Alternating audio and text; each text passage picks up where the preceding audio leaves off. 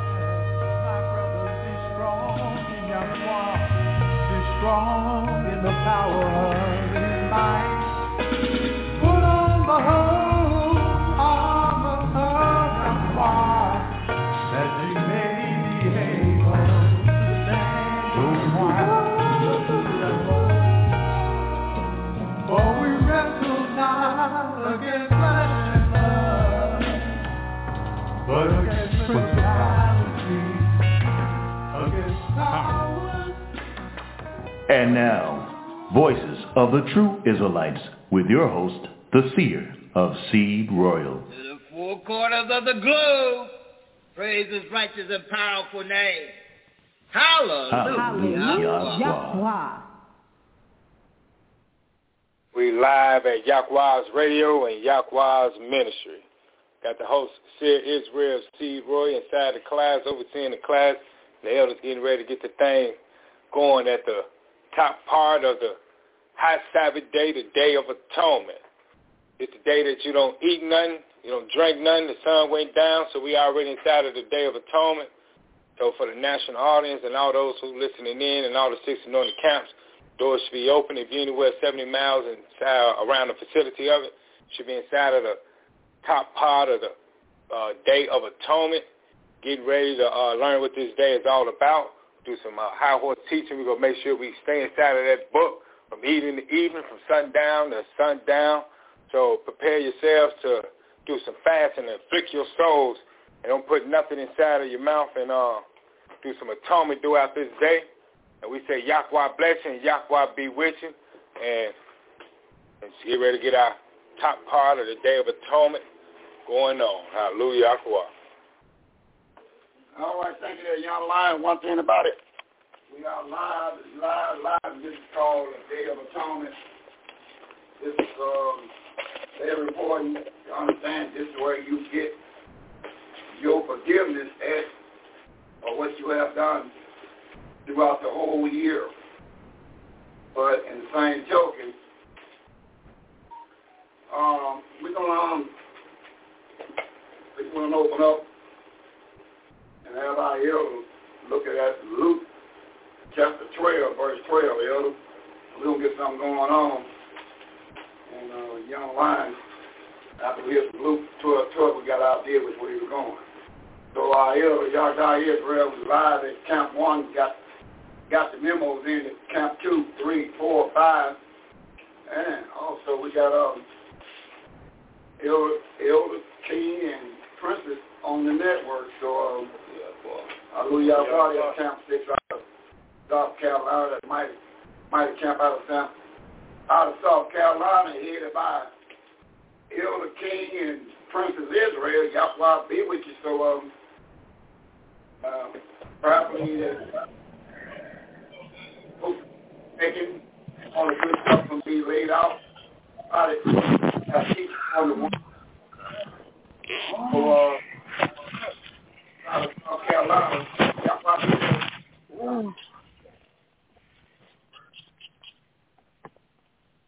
Camp 6 out of South Carolina, Yakwa Beach at C. Ray. Yakwa bless you, Seer Israel, C. Royal.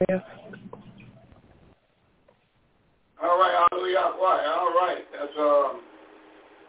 that's South Carolina with Elder King and Princess Israel. They will be, the class will be online, all meals and whatever they can do to assist, they will be prepared. Hallelujah.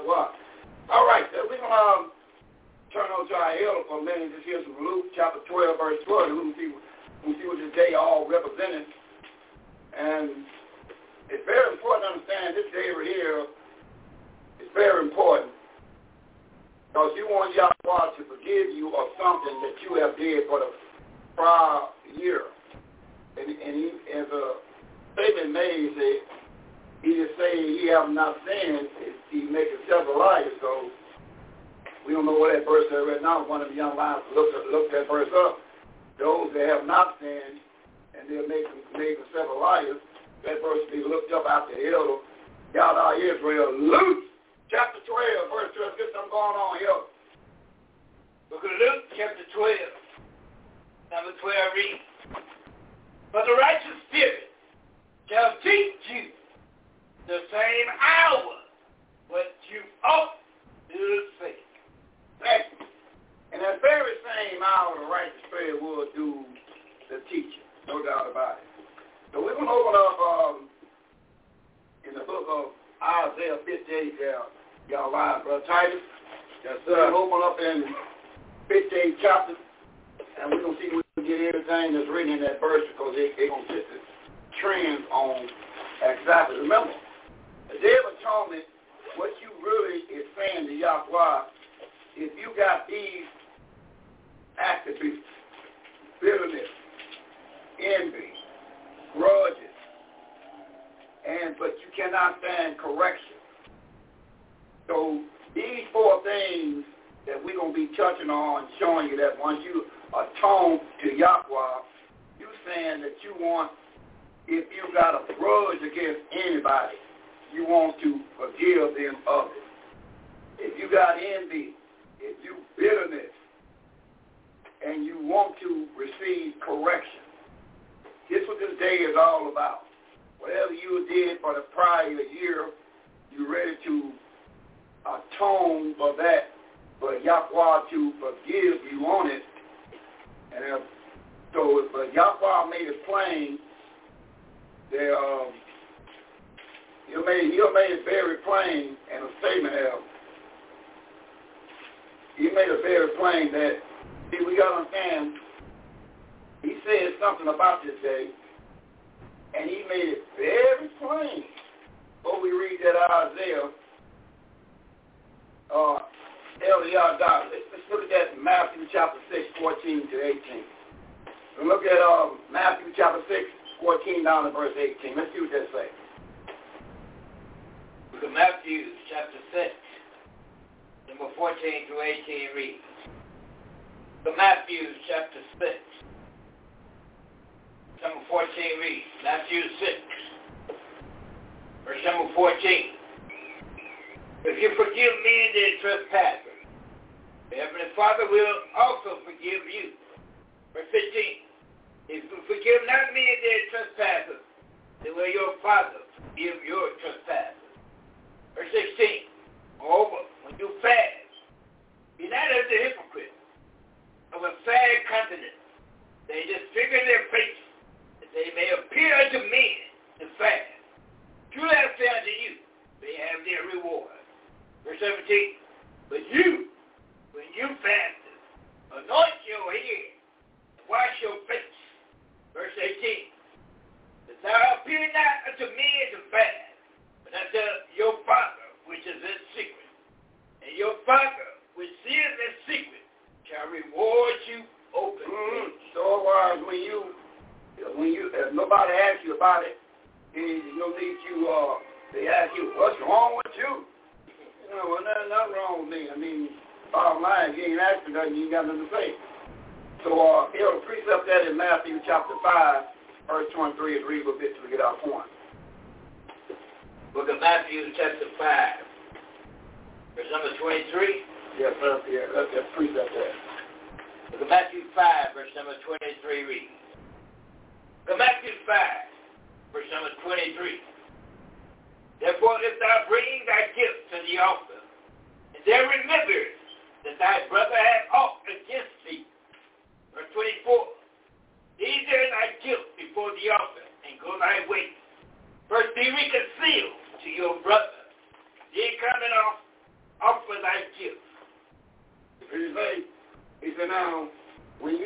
this fast, and you know you got a problem with somebody. So this is what you want him to forgive you of, and you got to go reconcile with your brother, your sister, whatever. You got to make sure that's the one that's in Yakwa now.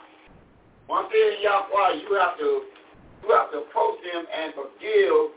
If you want the Father to forgive you, then you got to forgive those that have offended you in any type of way, and then you bring your gift to the altar. So you bring your testimony, whatever you to the altar. But first thing is about it, you want Yahweh to forgive your sins. Now, there's one in the outline, pick that verse up that we're looking for about if you say you don't have no sin, you make him a liar. Is that verse ready for me right now? Yes. You got it, El? Yes, sir. What you working with, El? Looking at the book of 1 John, chapter 1. Verse number 8 reads, if we say that we have no sin, we deceive ourselves. Yes. And the truth is not in us. So you see that? So if we say, well, we don't have to atone. I went on schedule me a day that I just scheduled my day and kept on going because I ain't got to do it because I'm all right. Yeah, what you say you just did? Deceive yourself. You just deceive yourself. You just really deceive yourself, and you just got through doing Brother Micaiah, you just got through doing a Proverbs 3 verse number, pick up verse 1. You read, you would get our point, but you just got through doing it in your own mind. Because when you don't have to atone, and you want to make it the best way you can, because something is greater than atoning before y'all Father forgives you. In the book of Proverbs chapter 5 there, Brother Micaiah, we'll pick up verse number 1 and read a little bit to see exactly what you need. Make it 3. All right, we're going to the book of Proverbs chapter 3. Yeah, pick up verse 1. We'll pick it up at verse number 1. We'll read down to verse 5. Book of Proverbs chapter 3, verse number 1 reads, my son, forget not my law, right? But let your mind keep my commandments. Verse 2, for length of days and long life and peace shall they add to you. Verse 3, let not mercy and truth forsake you. Bind them about your neck, upon the table of your mind. Verse 4, so shall you find favor and good understanding in the sight of Yahuwah and man. Verse 5, trust in the Yahuwah with all your mind, and lean not unto your own understanding. Mm-hmm. So, by this day right here is a day, is like a person that is in the midst of, woke up in the midst of a fire. And you know I don't care what kind of a shape you in, but if you wake up and your house is on fire, you won't move with you. This day is more important than that. This day is more important than that. We'll show you a little bit later. But our elder Tilson came on the broadcast. I'm going to bring him on. He'll tell you all about the broadcast. And then we'll get right back at this day right here, the importance of this day. This day right here is a trend for you to go into tabernacle. This is a day that if you completed this day, then that means you go to tabernacle. But if you don't complete this day, you didn't complete the seventh more blowing trumpets, then we're going to show you in the lesson exactly what really you got in front of you according to Yahweh's word. So bring our elder there themselves and bring him in and let the world know who bring this broadcast. On the international side, it's Titus tonight. 900,000 strong. So we'll bring our elder in and tell y'all about the broadcast, and then we'll get back with this top part of the day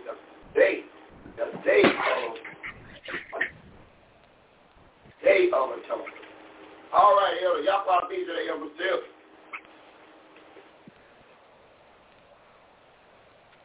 Elder, look for y'all probably be today on King Roy.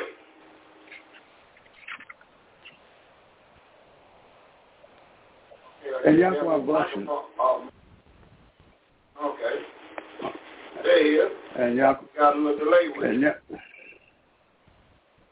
Okay. Hallelujah, Yakwa. And Yakwa bless you, Brother Seer Israel. All right. Yakwa be your elder. Well, one thing about this is the day that Almighty made, so whatever Almighty put on you, take the time and bring it out. Day of Atonement. So take your time and let's talk about whatever Yakwa put on you to tell the mass and all this. Come on. Well, once again, Yakwa bless you, Seer Israel, and thank you for bringing me into tonight's broadcast. As I always say, it's a great pleasure to be among a cast of hundreds of thousands of listeners that came to hear the righteous words of Yakwa, and that's always a good thing, because we found out yesterday that this word will either drive you or draw you. And we like to be drawn to Yakwa's word. This is one of the reasons why we read and come through different studies and bring it to your attention. Most of us have been deprived of knowing by Esau. He has taken certain literatures that he wants us to read and be taught, and take those things away, like some of our Bible books that he don't think that we actually needs. We read the Willie Lynch letter, most of us on this program, about a year ago, about how a white man should train his slaves here in America. Willie Lynch letter. Also, another letter that was written, we should bring to your attention. We spoke on it yesterday. This is another letter written from King Leopold II of Belgium to Cardinal missionaries in 1983. It starts out saying, "Reverend fathers and dear companions, the task to this is given to fulfill is very delicate and requires much tact. You will certainly to evangelize, but your evangelization must inspire above all Belgian interests. Your principal's objective in your mission in the Congo is never to teach the nigger to know God.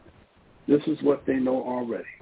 They speak and submit to Lungo and Zambali and Zamkobi and what else, I don't know. They know that to kill, to sleep with someone else's wife, to lie, to insult is bad. Have courage to admit it. You are not going to teach them what they already know. Your central role is to facilitate the task of the administration and industrial, which means you. You will interpret the gospel in a way that it will be best to protect your interests and a part of the world. For these things you have to keep watch on, disinteresting our savages from the riches that is plenty in their background. To avoid that, they get interested in it and make you murderers. Competition and dream, one day to overthrow you. Your knowledge of the gospel will allow you to find texts ordering and encouraging your followers to love property, like happy are the poor, because they will inherit the heaven. And it is very difficult for the rich to enter the kingdom of God. You have to detach them and make them disrespect everything, which gives you courage to afford us. I make reference to their mystic system and their war fetish, warfare protection, which they pretend not to want to abandon. And you must do everything in your power to make it disappear. Your actions should be to direct, essentially, to the younger ones, for they will not revolt when the recommendations of the priests is contradictory to their parents' teaching.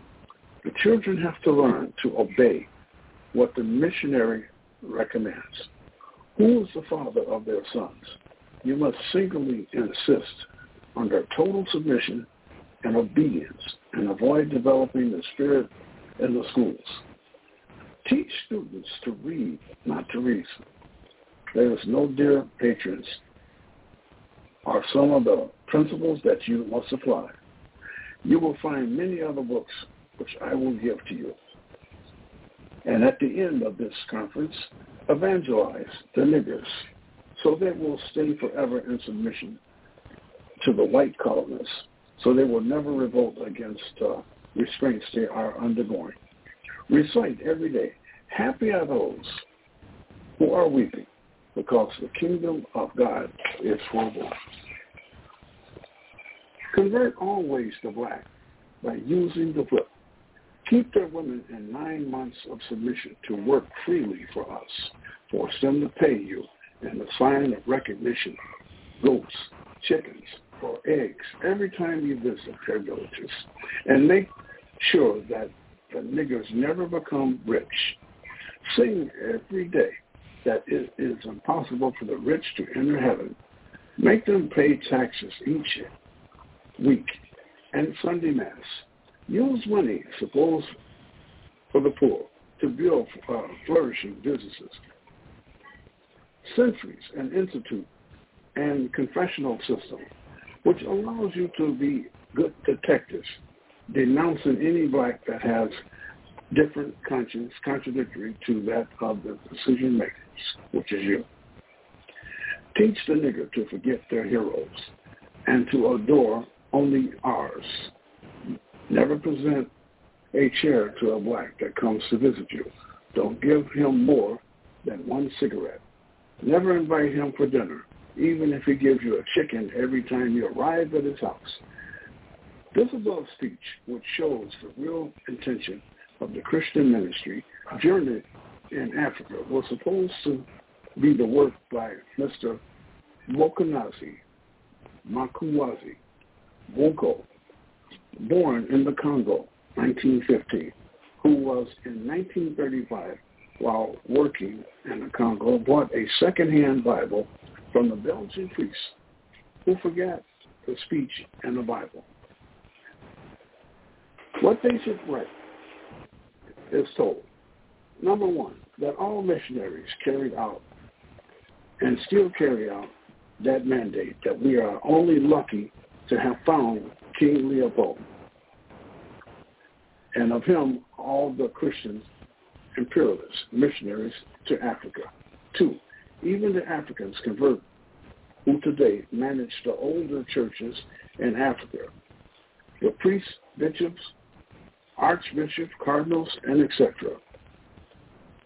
of the Rome and the Protestant sections, and especially also those who evangelize and born-again Christians still serve the same mandate, which is why they demonize African gods and evangelize African names and drop the names of African identities, which form part of the African names, and still attack and demolish the African shrines that have managed to survive. This article that I'm reading can be downloaded in its entirety, and you'll find us much more in the same article, which is probably about a half hour long of reading. You'll find out there's much more in this article.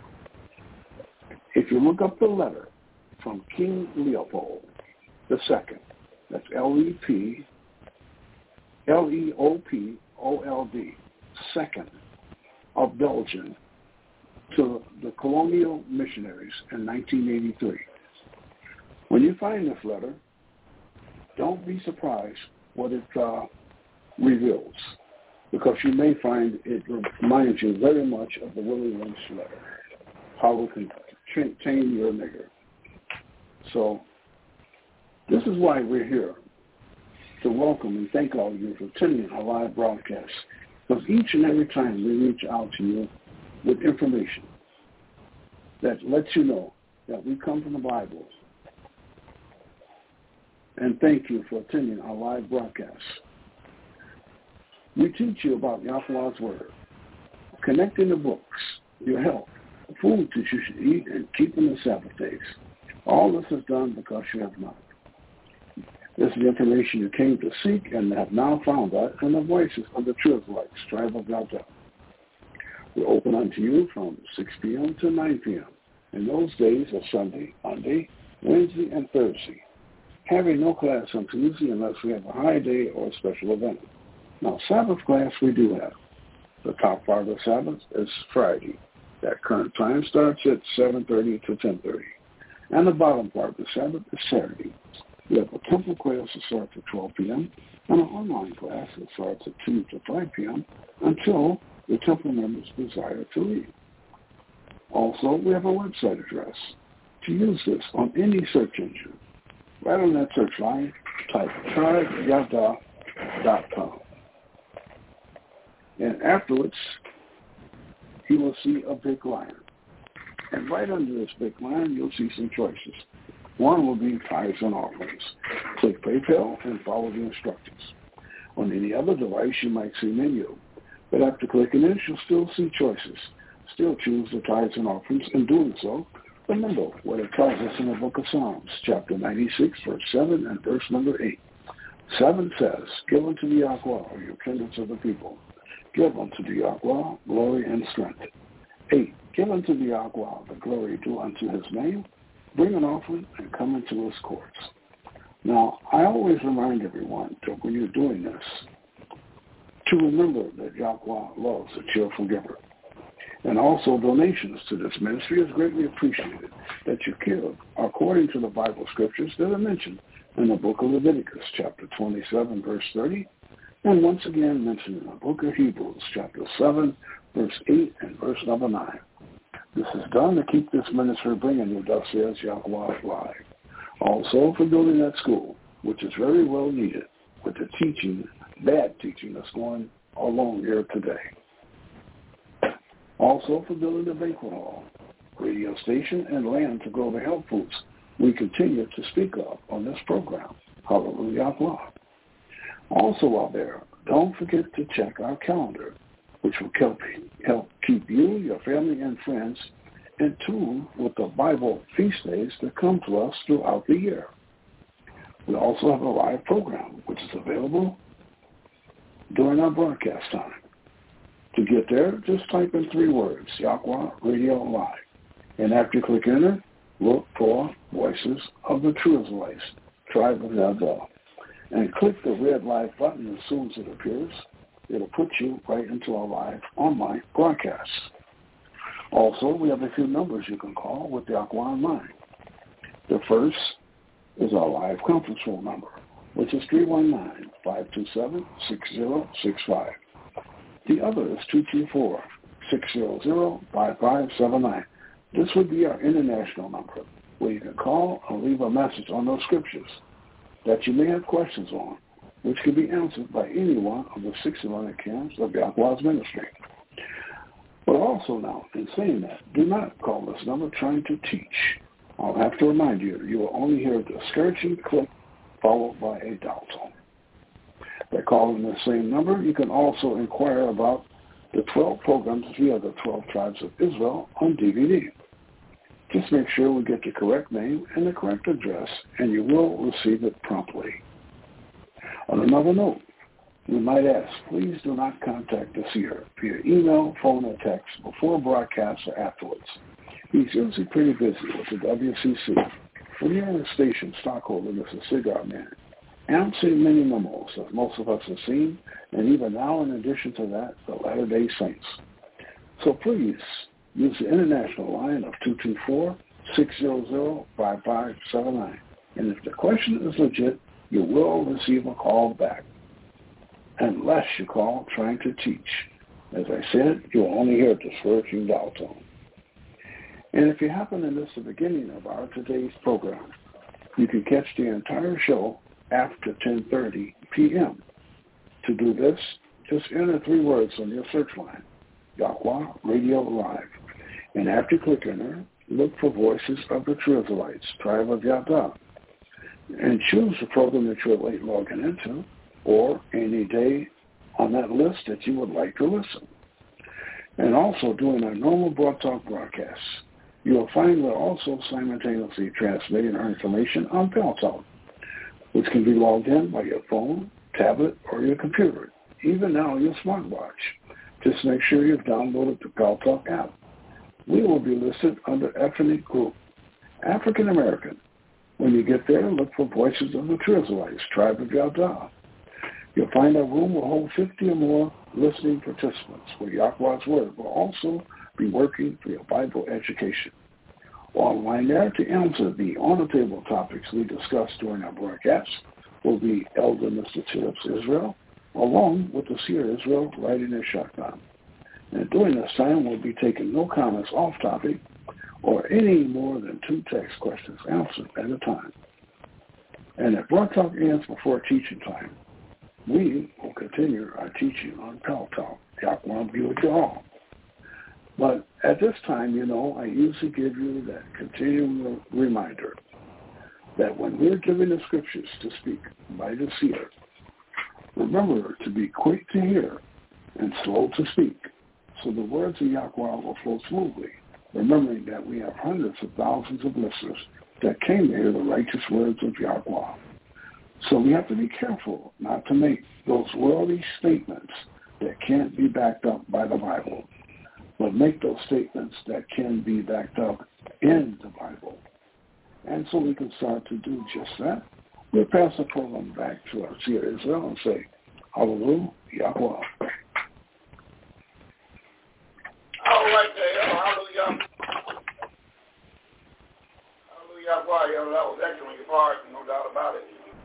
So we want to do one, before we come inside of Camp 1, I want to ride there around South Carolina one more time. And Elder King and Princess Israel out of Camp 6 out of South Carolina, we want to get a verse out you out there in South Carolina. Princess Israel, can you give me a verse out in Sirach 34:24-26? Princess, can you Sirach 34:26-24? Going out there around that almighty Camp 6 out of South Carolina. We had some brothers that was telling me earlier.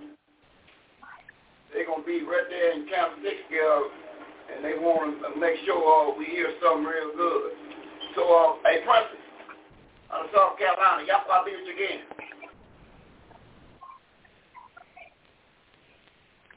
What's on the microphone there? See?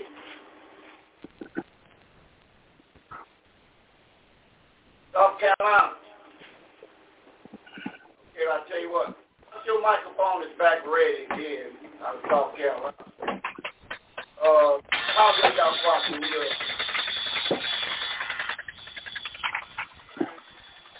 Sound, but we ain't here what we need to do. Yeah, sound. Got with them. Okay. So South Carolina, once you your microphone ready to go, just say Hallelujah, and then we'll get that mighty camp out of South Carolina with the Elder King and Princess Israel to give that microphone for a couple good verses. So what we'll do is come back inside Camp 1. Remember, this is the top part of the feast day, and we already read a little bit already. So. I do want to hear that from Sarah, and that's Sirach 34:24-26. There's something about that verse I need to hear because I'm hearing a sound there. Here, put that verse on the table. Sirach 34:24 down to verse 26. What it says, Sarah, Israel. Going to the book of Sirach, chapter 34. Reading verses 24 to verse 26. Mm-hmm. Verse 24 reads, "When one prays and another one curses, whose voice will the Yahweh hear?" Mm-hmm. Verse 25, "He that washes himself after touching of a dead body If he touch it again, what availeth he washing, his washing? Verse 26. So is it with a man that fasteth for his sins and go again and do the same. Who will hear his prayers? Or what do his humbling profit him? Mm-hmm. So you see, man, so you know, we don't sing many of the speech, holiday of atonement, and I heard a lot of speeches. You know, since you mess around and look back, it's the same thing you want the Almighty to forgive you for, and you go right back and do it again. No, once you make this commitment to go forward, you want the Almighty to forgive you, you got to put all that down, and we're going to touch on all things that you got to understand what this day is pointing towards. So now we finally get back to Brother Titus in the 15th chapter of Isaiah. So we get back to once you make your atonement, that means something that you have did, Mother E. So we read that 15th chapter, something you have did in 1 Samuel, chapter 10, verse 6. See, once you make your atonement, you tell me, Yakwa, that everything you have did prior to the year, and once you receive that anointed oil, something about you supposed to be different the next time we see you besides you making that atonement. What it says, we can read that, Mother, in the book of 1 Samuel, chapter 10, verse 6. Yeah, what? 1 Samuel, chapter 10, verse 6. Mm-hmm. The spirit of the Yahweh will come upon thee. See, the spirit of once you have made that commitment, you want to atone for all your past sins. Then the spirit of Yahweh will come upon you. Yes. And thou shall prosper within. No, read that verse again. Take your time. Look at the real cap. Take your time and read that verse for the national artist. Okay. 1 Samuel chapter 10, verse 6. And the spirit of the Yahweh will come upon thee, and thou shalt prophesy, teach to prophesy with them, and shall be turned into another man.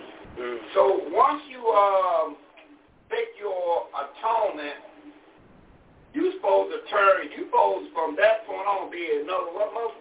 Man. Or woman. That means a Mother Z. That means in the 11th chapter of Ezekiel, Mother E.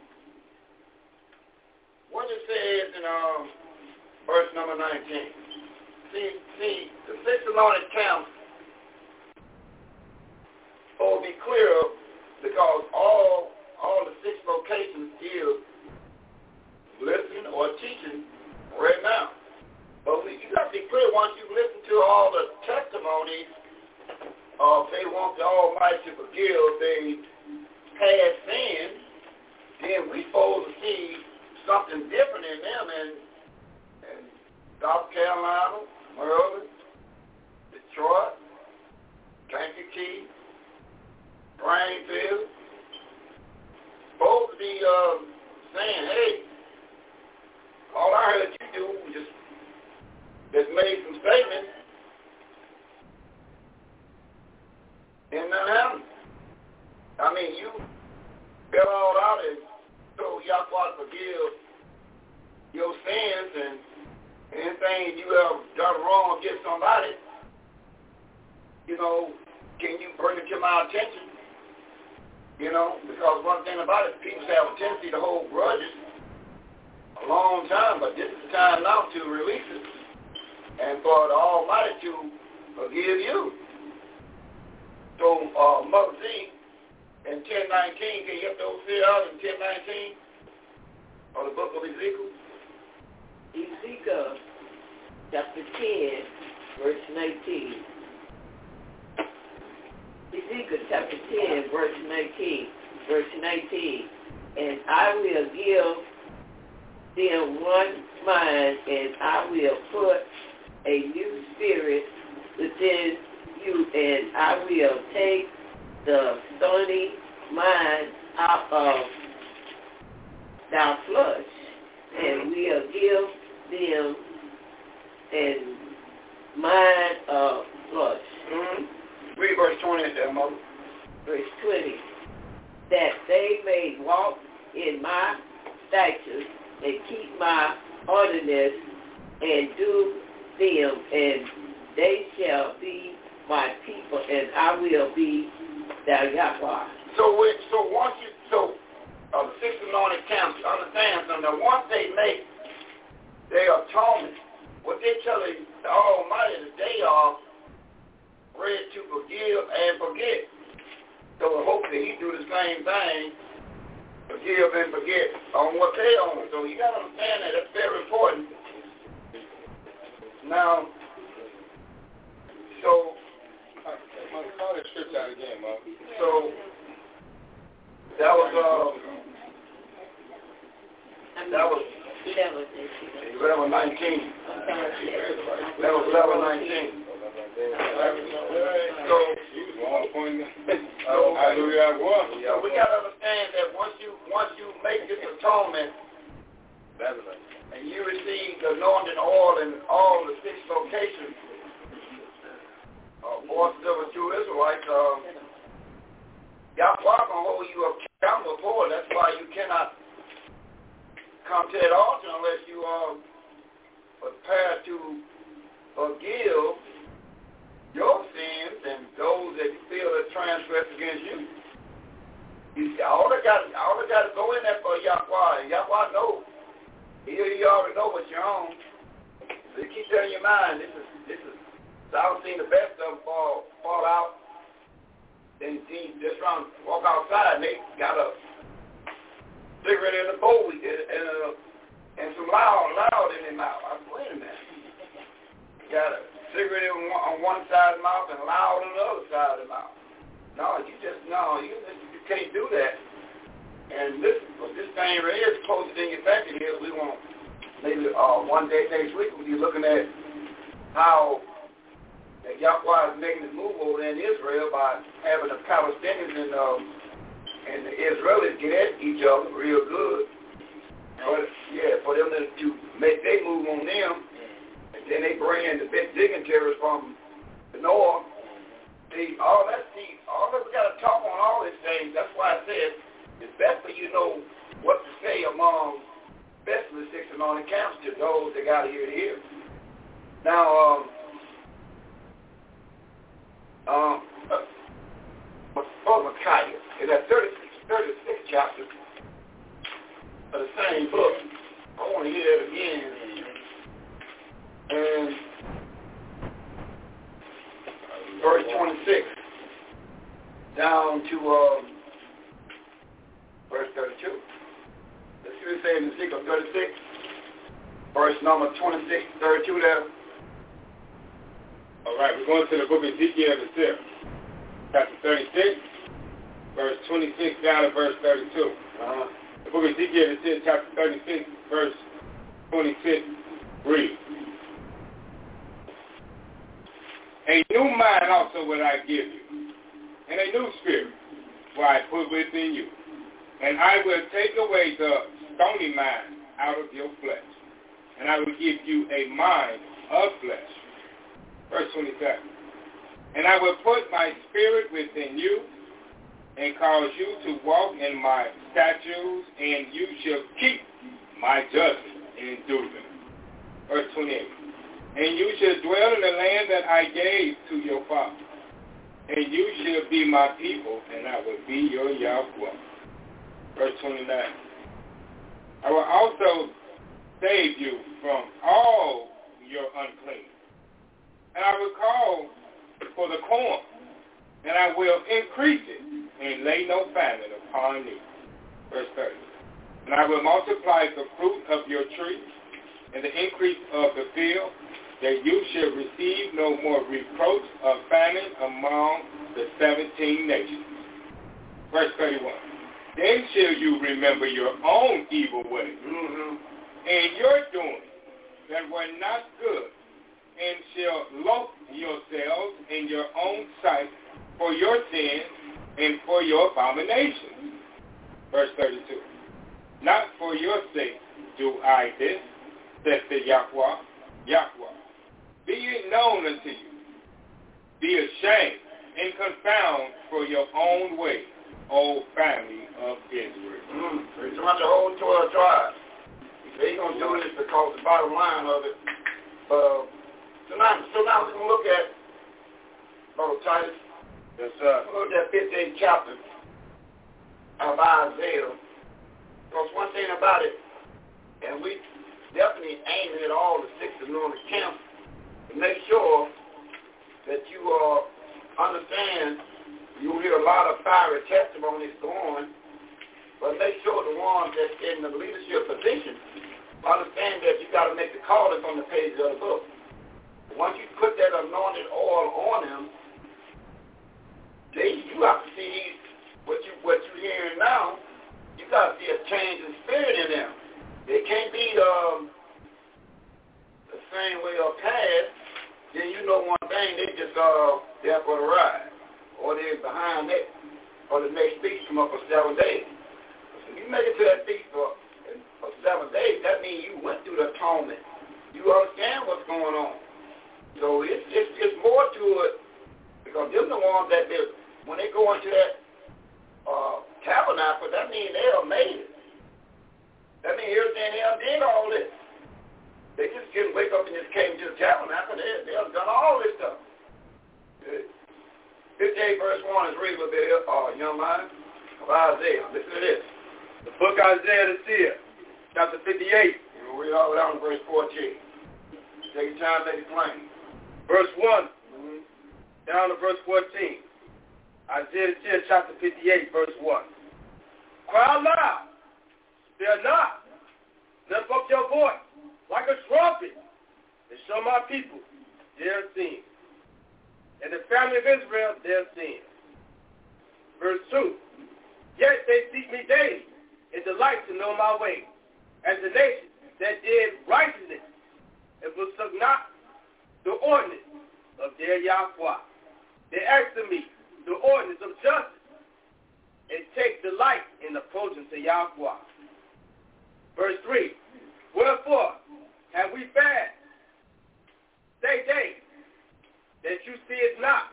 Wherefore have we afflicted our souls, that you take us no knowledge? Behold, in the day of your fast, you find pleasure, and exact all your labors. Verse 4, behold, you fast for strife and debate, and to fight with the fist of wickedness. You should not fast as you do this day, to make your voice to be heard on high. Verse 5, it is such a fast that I have chosen, a day for a man to afflict his soul. Is it to bow down his head as a bulrush, and to spread sackcloth and ashes under him? Will you call this a fast, an acceptable day to Yahweh? Verse 6, is not this the fast that I have chosen, to loose the bands of wickedness? The fast he chose, you supposed to do what again? To loose the bands of wickedness. So once you make your this fast day and your testimony, you're supposed to be loosing the band of what? Wickedness. Unto the heavy burden. And all the heavy burdens that you have caused, you're supposed to undo that. But, and let the oppressed go free. Yes. And that you break every yoke. Verse 7. Is it not to deal your bread to the hungry, and that you bring the poor that are cast out of your house? When you see the naked, that you cover him, and that you hide not yourself from your own flesh. Verse 8. Then shall your light break forth as the morning, and your help shall spring forth speedily, and your righteousness shall go before you. The glory of Yahweh shall be your reward. Verse 9. Then shall you call, and Yahweh shall answer, and you shall cry, and he shall say, Here am I. If you take away the midst of you the yoke, and put forth the finger, and speak it vanity. Verse 11. That you draw out your soul to the hungry, and satisfy the afflicted soul. Then shall your light rise in obscurity, and your darkness shall be as noonday. Verse 11. And Yahweh shall guide you continually, and satisfy your soul in dry, and make fat your bones. And you shall be like a water garden, like a spring of water, whose waters fail not. Verse 12. And they that be of you shall build always places. You shall raise up the foundation of many generations. You shall be called the repair of the breach, the restore of paths to dwell in. Verse 13. If you turn away your foot from the Sabbath, from doing your pleasure on my righteous day, and call to the Sabbath a delight, the righteous of Yahweh honorable, and under him, and not doing your own ways, nor finding your own pleasure, nor speaking your own words. Verse 14. Then do you delight yourself in Yahweh, and I will cause you to rise upon the high places of the earth, and feed you with the heritage of Israel your father. For the mouth of Yahweh has spoken it. Mm-hmm. So on this fast, you have to make sure you ready to forgive, for the Almighty forgive you when you do your this day fasting. You got to make sure that when you come to the altar to fast, you only give your testimony to for Yahweh to really hear what you got to say, and once you apply it, but you can't return back to that same old stony person that you once was. Now, Brother Micaiah, we're going to the book of Hebrews, chapter 12, 1, 2, and 3.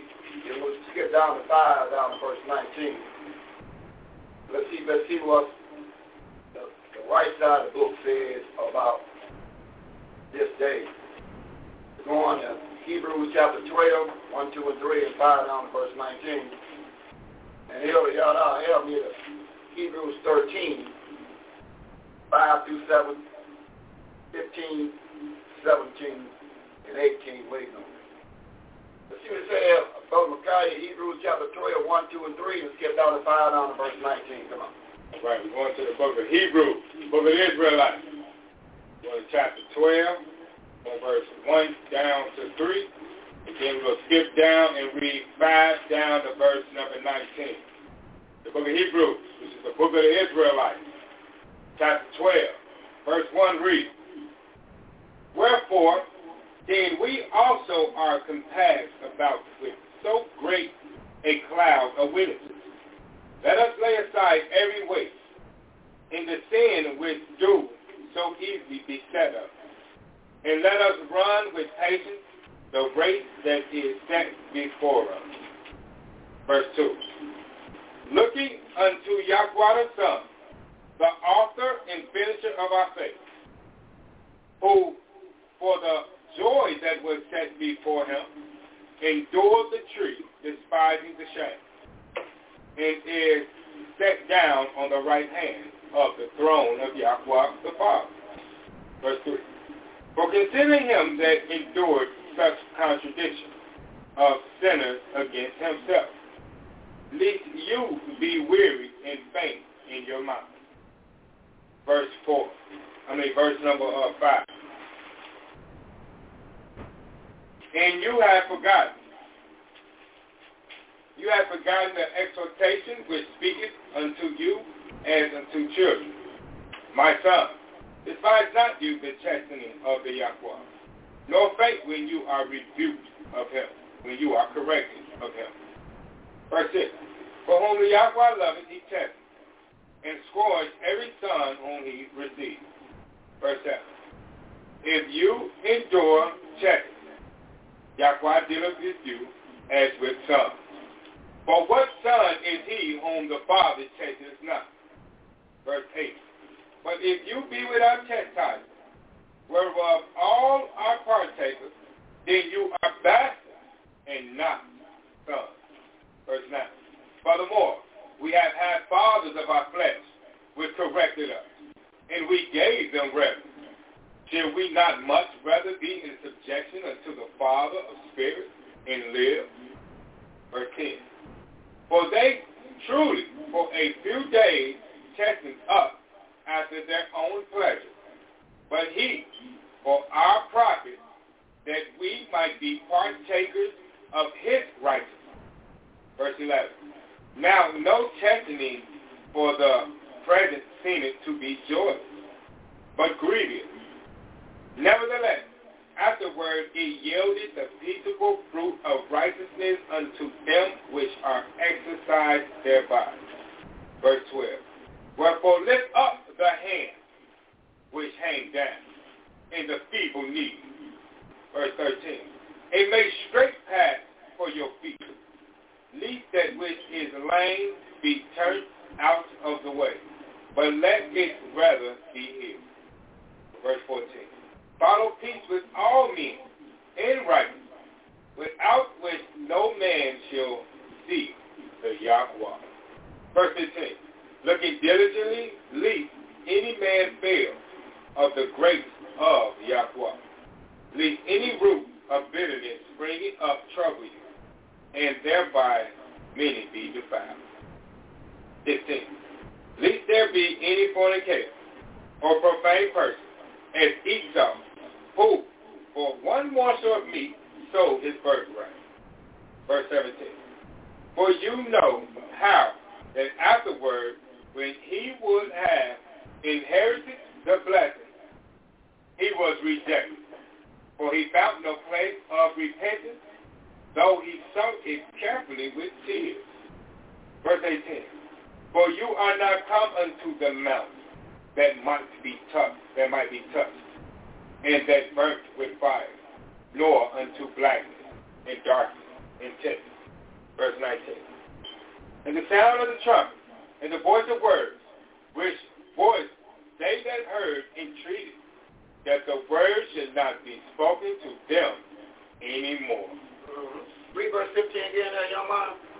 The book of Hebrews, the book of Israelites, chapter 12, verse 15 reads, looking diligently, lest any man fail of the grace of Yahweh, lest any foot of bitterness springing up trouble you, and thereby many be defiled. See, I don't care how much words that you understand, how much you know, but you got bitterness in you. In Almighty, but there you are really rejecting him. I mean, if your spirit have a bitterness in this walk, you is defiled in Yahweh. So understand that. Once Yahweh put his spirit on you, what he will remove from you that's genuine is what is the word, the root of what? In 15? Bitterness. You will not be entertaining bitterness among the person that have been repentant. Their spirit will not be a bitterness repentance. They'd be all right for that. Stay what they said, but these are signs you look for in the six anointed camps. Understand that once they have made this atonement, Yahweh kicks in.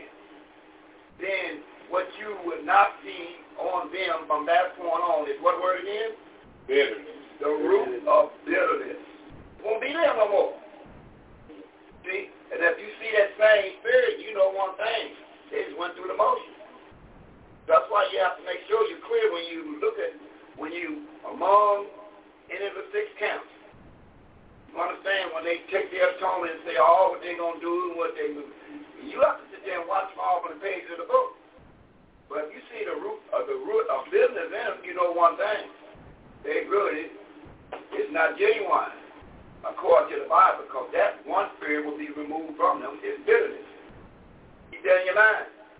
Now, here, in the book of Hebrews, chapter 13, because this Simon is real great, and that's why the law and special leadership, you have to see these things now, because, like I said again, you in the last days, you got to watch everybody from the page of the book. In the book of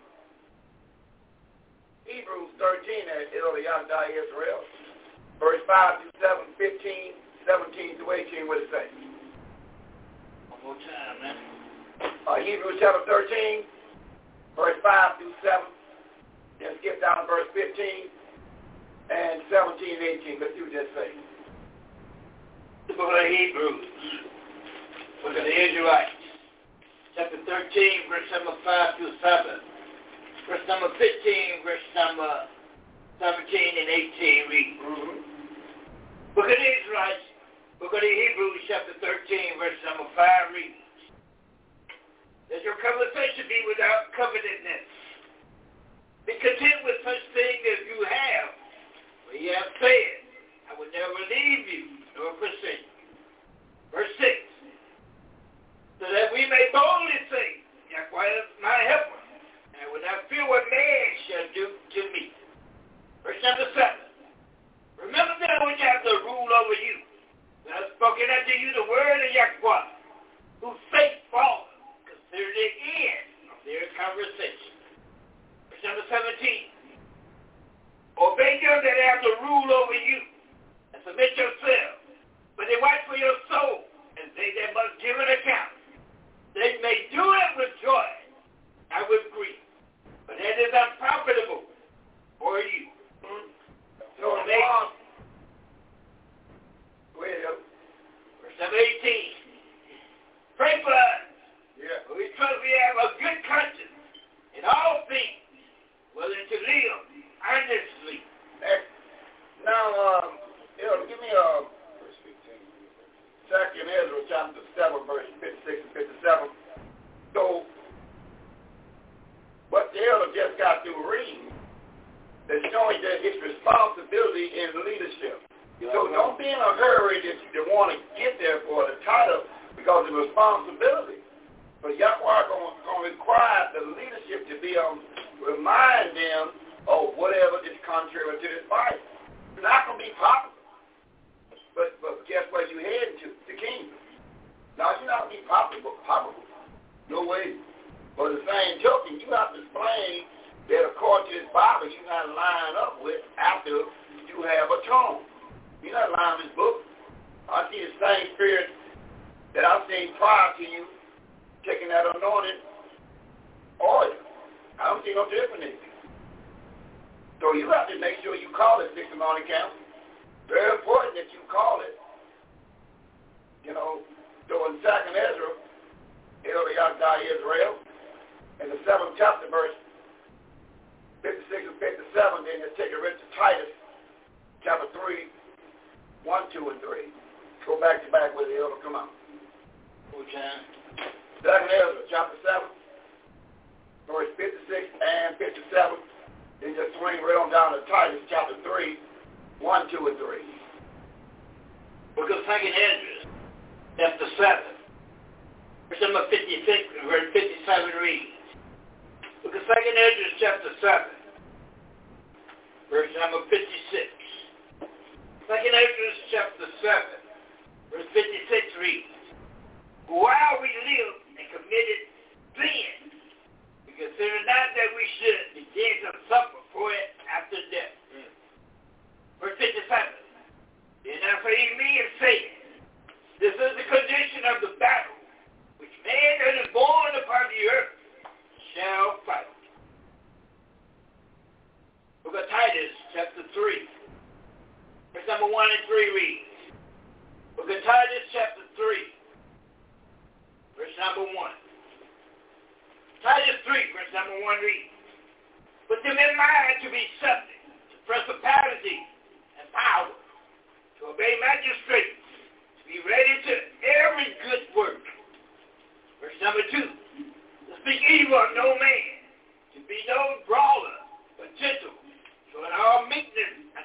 all men. Verse number 3. We ourselves also were sometimes foolish, disobedient, deceived, serving divers lusts and pleasures, living in malice and envy, hateful, and hating one another. See, remember when Elder read that letter, that was a plan by King Leopold II when this letter came out. This thing has been passed down, but all this right here is causing our problem because the system still working their thing, but we do not have the full understanding of this Bible, and that's why we keep falling for the same thing the system got to offer. Yes, right. So we have to learn what this Bible saying, that everything you have called in this Bible is unfolded, just like what's going on, like I said again, over there in Israel. That's the Almighty doing some things over there that's already read in the Bible. They're only going to show it one day next week that all these things must come to pass. That's why we have to get those in leadership to understand, especially six anointed council, that you have to, it's time now to flat out teach this Bible and give the people the understanding of this Bible. So, and then you got to watch their spirit and see exactly what he's saying. Now, when Elder read that Titus 3:1, 2, and 3, I read that again, Elder, because it was something in there that was a thought. What he tells you what not to do.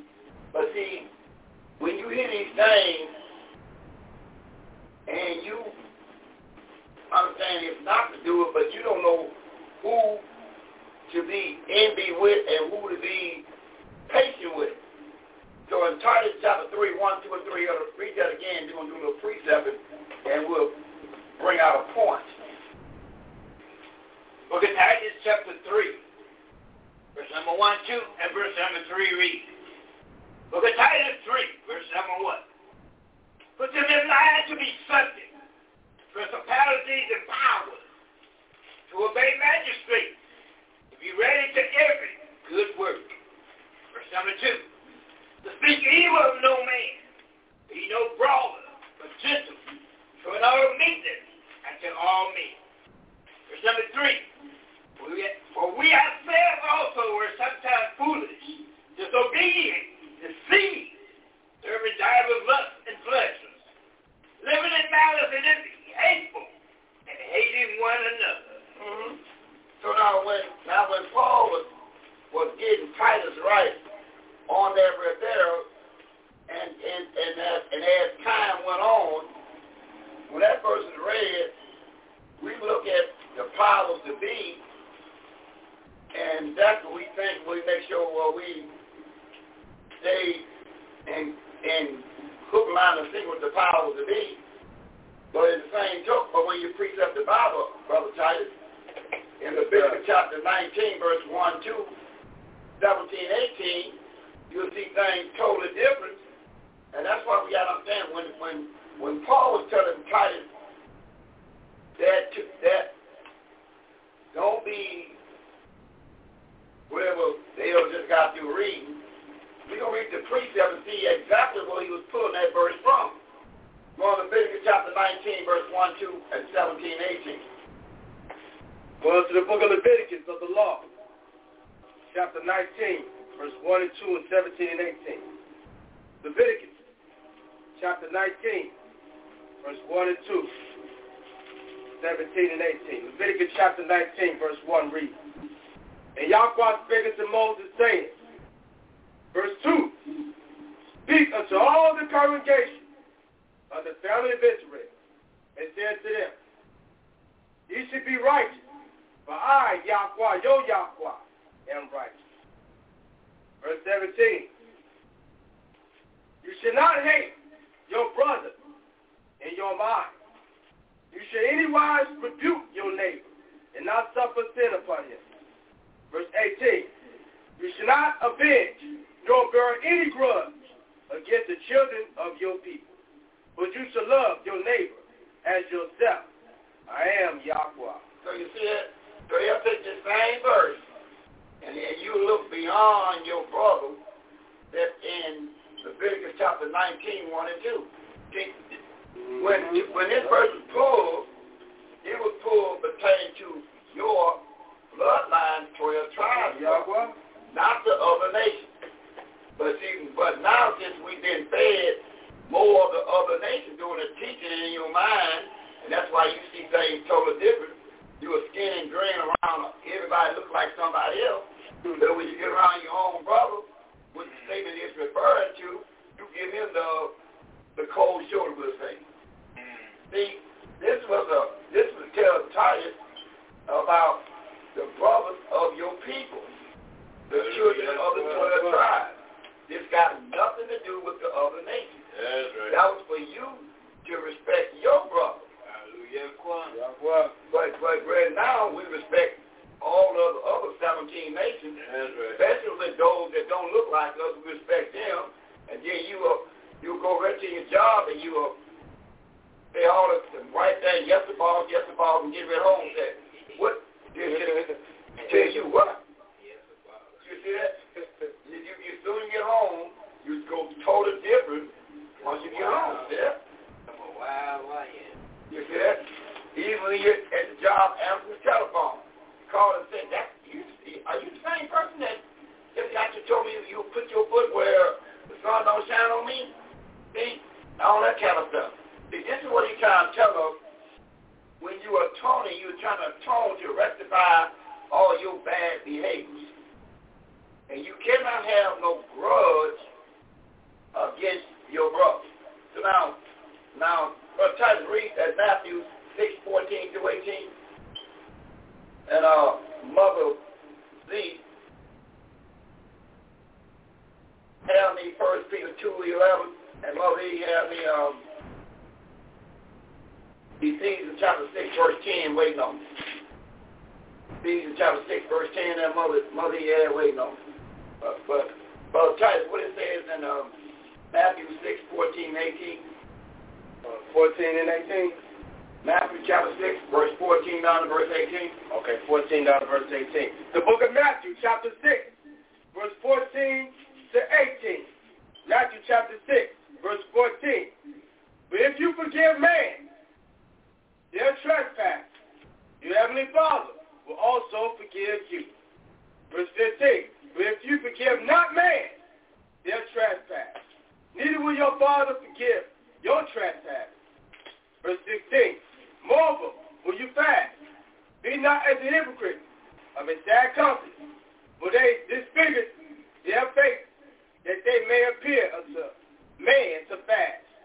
Truly, I say unto you, they have their reward. Verse 17. But you, when you fast, anoint your head, wash your face. Verse 18. You shall appear not unto man to fast, but unto your Father which is in secret, and your Father which seeth in secret to reward you openly. Mm-hmm. Back up to 6th chapter, and read verse number 3 and 4. Thanks. Matthew chapter 6, verse 3 and 4. I want to get a precept out of that. The book of Matthew, chapter 6, verse 3 and verse 4. Matthew, chapter 6, verse 3. But when you do it alms, money, let not your left hand, nor what your right hand do. Verse 4.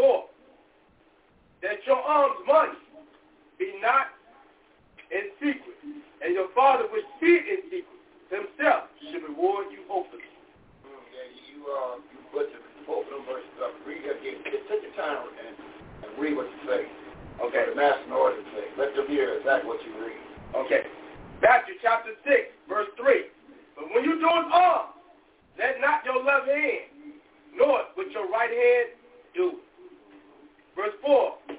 That your arm may be in secret, and your Father, which seeth in secret, himself should reward you openly. So you see, the Father, he already knows your intentions.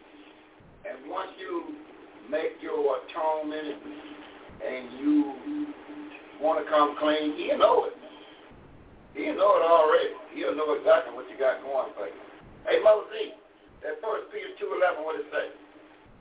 First Peter chapter 2, verse 11, Dearly beloved, I beseech you as strangers and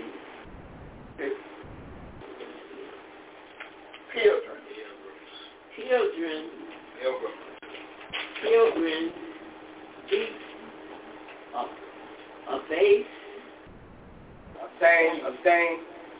abstain from blood, lust, which war against the soul. Wait, turn you. Don't let flesh be your what make your decision in Yahweh, especially if you have a tone. Don't let flesh be your decision. Make sure that Bible is your decision. You have to understand you have to pay the price. And if your whatever your test is, that's where they're gonna test you at. And he'll test you in flesh. And you will ignore what he's saying in his Bible. And then you want to know why you always have the bitterness of understanding and the bad taste in your mouth. Because you can't make fluffy decisions and ignore. You need to always find out from leadership, well, what do the Bible say in that subject matter? If I'm going to do this thing, I got to find what this Bible is saying. I need to know what this Bible is saying. And I got to make a Bible decision. Mother E. And 6:13, agree with me, Mother. Ephesians 6:13. That's what he says. It will be Ephesians chapter 6:13. Find it, my brethren. Be strong in the Yakwa. Yes. And in the power of his might. Uh-huh. Agree with me, Mother. Let you know.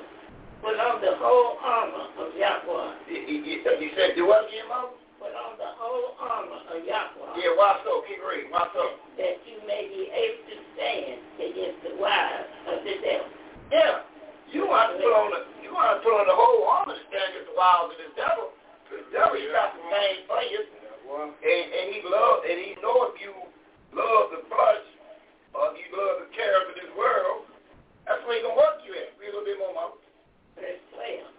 But we wrestle not against flesh and blood, right? But against principalities, yeah. Against powers, yeah. Against the rulers of the darkness of this world, right? Against spiritual wickedness in high places. And we wrestle against spiritual wickedness in high places. Yeah. See, that's what we wrestle against. We wrestle against the power of Satan, and he got people that's disobedience. Matter of fact, let's read that. The people he worked with took the Pharaoh. In the book of Ephesians chapter 2, let me show you what Satan works through. When you look read this Bible and you come another way, but guess what? Satan loves them type of people. In Ephesians chapter 2, let's read a little bit to get our point.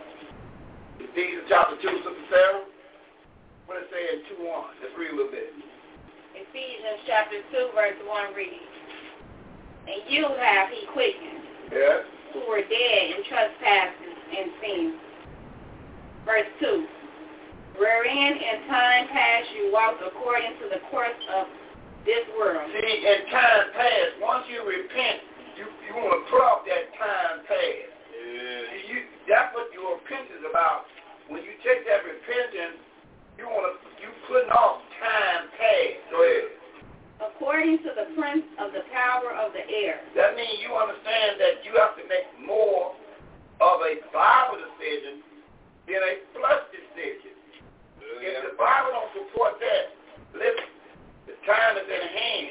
You have to make a Bible decision, not a fleshly decision. Go ahead. The spirit that now works in the children of the disobedient. Disobedient of what? His word. He works in the one that the children is disobedient to his word. Let's go to his brother and give a case in point. And the book of James there, Sister Sarah. We're going to James chapter 3. verse 18. Let's see what that. Book of James, chapter 3, beginning verse 13 down to verse 18. Huh? Verse 13 reads, "Who is a wise man?" Now, who is a wise man? "And endued with knowledge among you. Let him show out of a good conversation his works with meekness of wisdom." So he got so if somebody wise among you, he got to have a good conversation. In what kind of way, daughter? His works with meekness of wisdom. So if somebody stands before you, he got to have what kind of spirit on him? Of course, you got to read what 2 words. Meekness, you got to be meekness and wisdom. Wisdom. Go ahead. Verse 14. "But if you have you got what? Bitter. But if your conversation to me is what kind of way? Bitter. Envy. And strife. In your mind. Glory not and lie not against the truth." And you lie against the truth. How do you lie against the truth? You hear what the Bible says, but then that makes you go into all kind of transformation of what the Bible says. See, lie not the truth. So if you're in a conversation with a person, and what comes out their mouth is bitterness, envy, and strife, then you automatically understand this is not the spirit of Yakwa. That means Satan has taken over them, because this is not the attributes of Yakwa. You will not hear business out of the mouth, envy, or strife. But if you among that kind of a conversation, then he makes it plain exactly what you do in Romans 16:17, according to the Bible. This is what you do, the sixth and on account. Now, if you got members in your class, and every time you communicate with them, what come out of their mouth is bitterness, envy, and strife.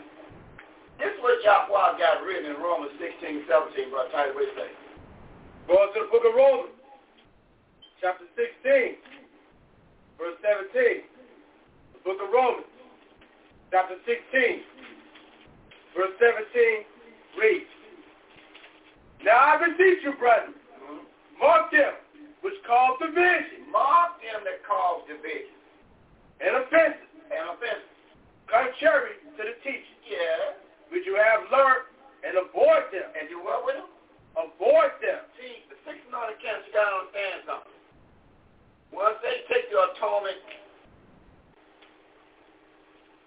and they got the same spirit that they had prior to, although you heard a lot of great testimonies, then you got to understand the Bible tell you what you have to do. And you have to apply the Bible. If you want your blessing, then you have to apply the Bible. You have to get out that flesh and apply the Bible. So there's things you can't do after you until your atonement. They untook their atonement, but then the next time you see them, they're doing the same thing. Bitterness, enviness, strife. Wait a minute. Why did you even take the atonement? Why did you take the anointed oil? Knowing you are going to put off that old man, that old woman. It flared right back up. Yeah. Go back to Sarah verse you was on. Book of James, chapter 3, so verse 15. All right. Verse 15 reads, "This wisdom descends not from above, but is earthly, sensual." So the wisdom that they have, it ain't come from above now. This is worldly wisdom that they use. Because like I said, if you hear bitterness, envy, and strife out of their mouth, it's not coming from above now. You got to be clear when you sit there talking to somebody, communicate with you, and what comes out of their mouth is bitter, envy, and strife. It's not coming from above now. See, that's in leadership. You got to know that. Well, this person did, that person that. I don't like this, and I don't like that. Understand? It's not coming from above. Go ahead. But it's earthly. It's what? Earthly. Oh, okay. Sensual. Yeah. Devilish. What word again? Devilish. That's exactly what you hear. So you have to watch these in your conversation, especially those in the leadership in the Sixth Anointing Council, because you got to get to stand on one accord and make sure direct your people according to the Bible. If you got members that all is trying to open their mouth, it's bitterness, envy, and strife. It is worldly. It has nothing to do with the Almighty. But it's going to turn on you at any given moment. Because one thing about it, keep reading. Verse 16, for where envying and strife is. Now listen, again. For where envying. Where envying, go ahead. And strife is. Yes. There is confusion. Yeah, well, what is it going to be? Confusion. It's going to be confusion. Now, remember from the past, when I was coming out of class last week, said, I'm going to come out of class next week, but I'm going to come back with big ears and little mouth. I found out that I was misled wrong. Look how long it's taken up for the eggs. But it's okay. But the same token. So we know how you left. In the same token, you coming with big ears and little mouth. You can't see. You cannot pick up on where you left at, because your mind will be read back there. This ministry is right here. If you miss one piece, you'll be so far behind.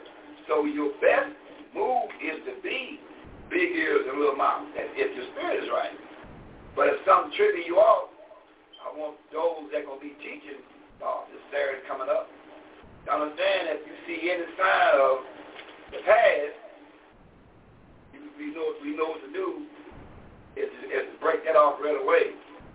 Because one thing about Satan, he's always laying back. He'll say one thing, but I'm pulling for you. I give you the benefit of the doubt. Come with big ears and a little mouth to see the word and move forward.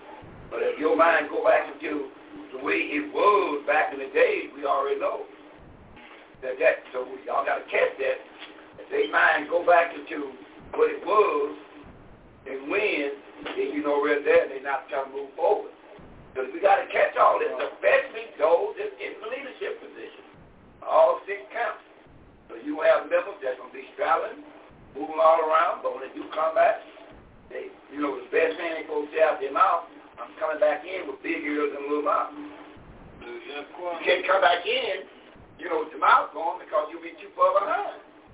Okay? So we have to be able to see all these blue pages of the book and be aware of it. Now, what verse you got to read now? Verse 16. Yeah, good. 16 on verse 18.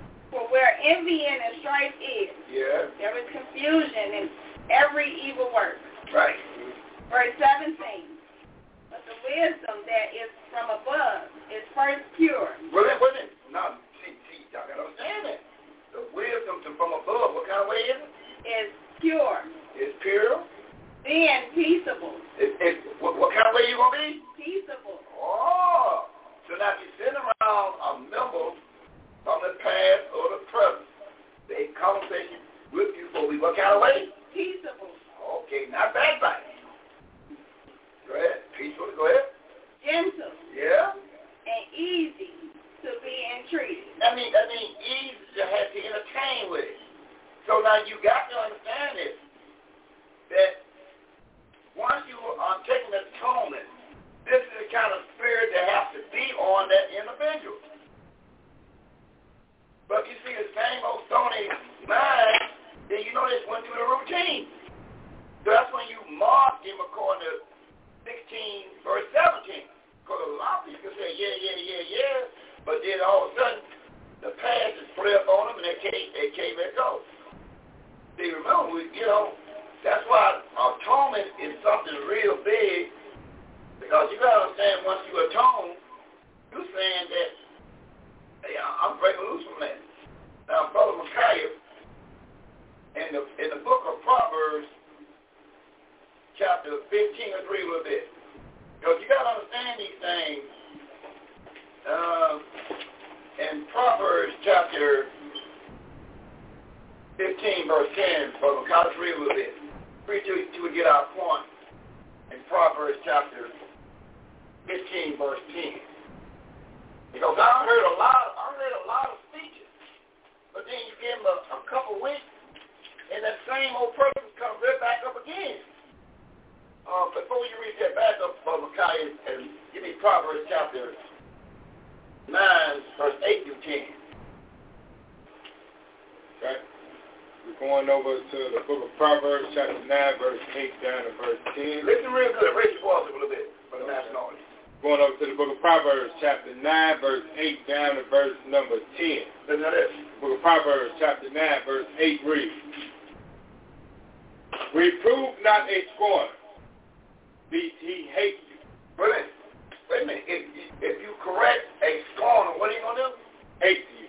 What's he going to do? Hate you. What's the word scorner mean? Look up that word scorner.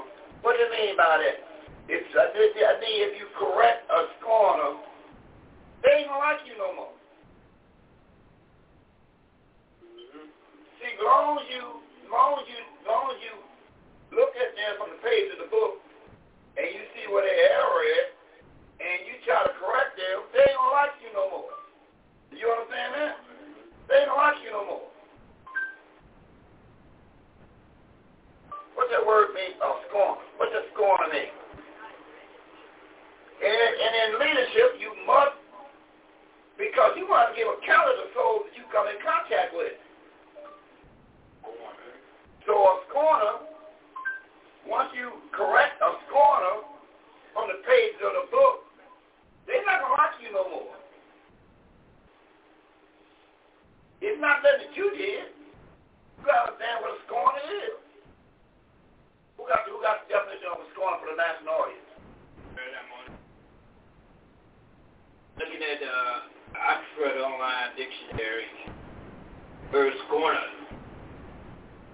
they read, an arrogant, opinionated person. A what? An arrogant and opinionated person. Resent correction. They do what? Resent correction. Go ahead. Despise authority. They are despise authority. Mm.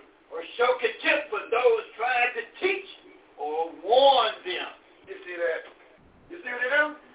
So you be showing what the Bible says, but a scorner, and you try to reprove a scorner, just like when you tell that Yakwa gave the children of Israel, and you know you're a member of the children of Israel, he gave you a dress code. If he gave you a dress code with fringes on it, and then you kick against it, then we already know you a scorner. Because we're trying to correct you because Yakwa, that's an order. And we try to save your life, that if you know you're a member of the bloodline Israelite, this was a dress code that he put in place in the 15th chapter. That you must wear fringes. This is his doing. And all we're supposed to say is 1:18:23, Mother Z. That when we find out this is Yahweh doing, that he gave us a dress code, and we know who we are, all we supposed to say is, and once we're shown in the Bible, this is Yahweh's doing, all we supposed to say is 1:18:23. Well, say that, Mother E. 1:18:23. The book of Psalms, chapter 118, verse 23. Yeah, raise your voice up there, Mother. The book of Psalms, chapter 118. Verse 23. The book of Psalms, chapter 118, verse 23. The book of Psalms, chapter 118, verse 23 reads, "This is the Yahweh's doing. It is marvelous in our eyes." And all we supposed to say, this is Yahweh's doing. This is marvelous in our eyes. Because he gave us a dress code, the children of Israel. So when we bring this to the members of the Six Anointed Camp Day, the Almighty requires a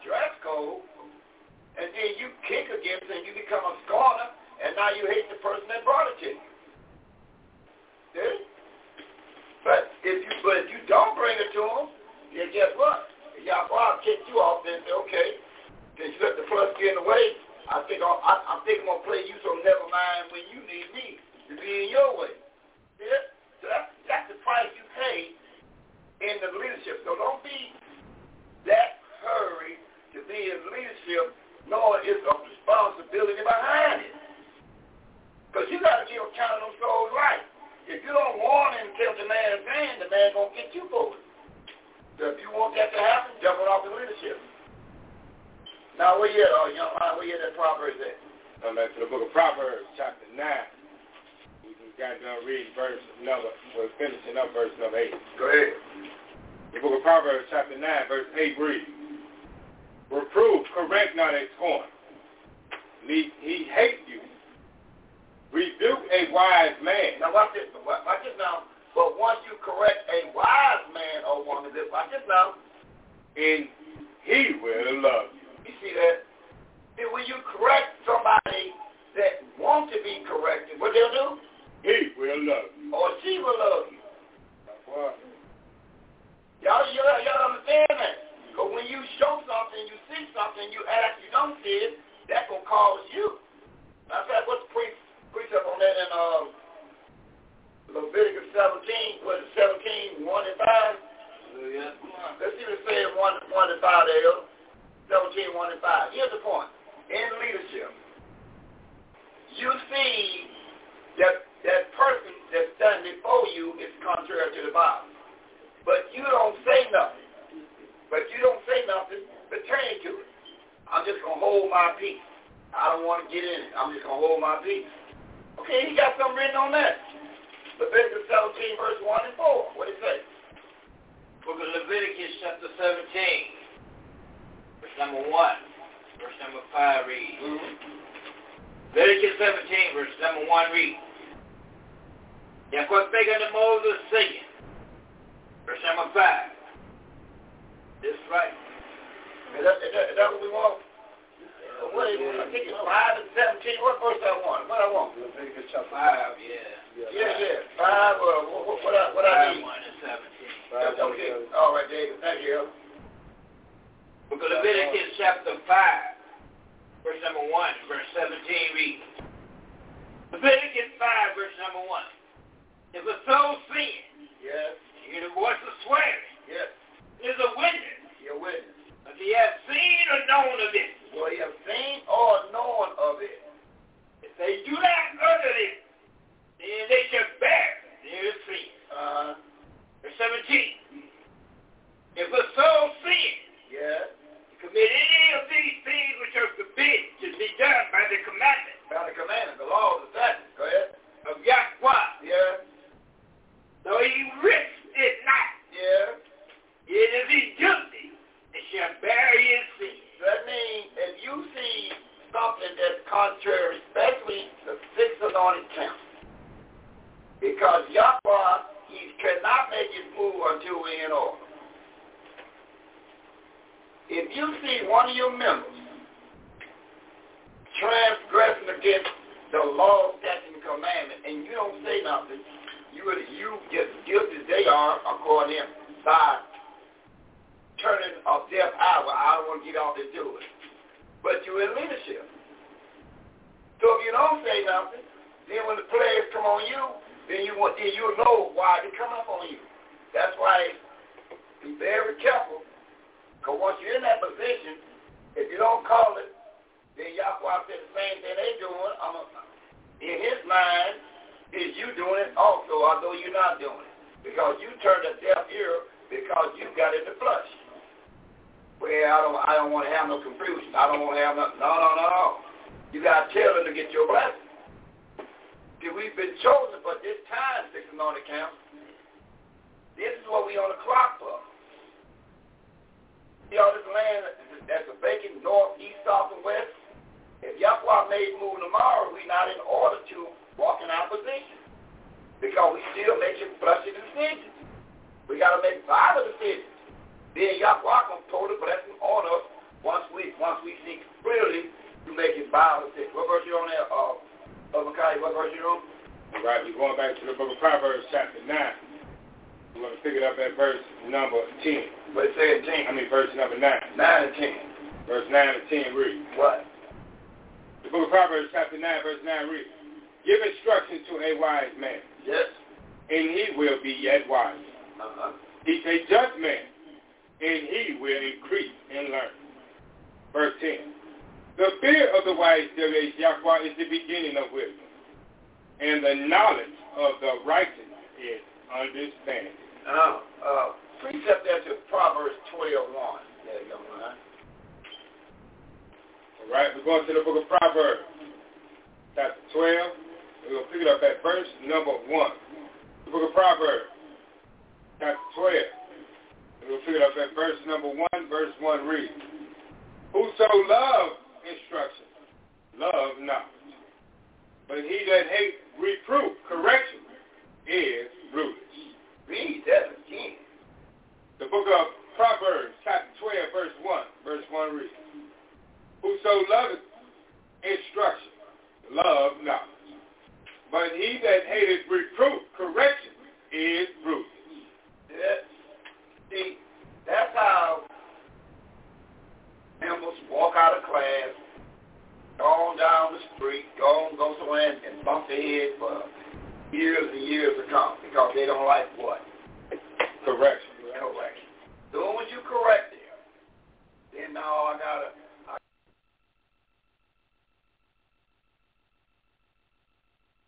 They said, don't you want to be corrected by the spirit of Yahweh and live?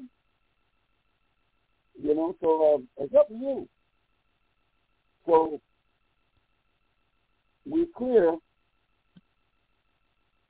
that if you want to find out where your friends at in Yahweh, those that correct them in something, then you find out exactly what you're working with. Once you correct them in anything but to the book.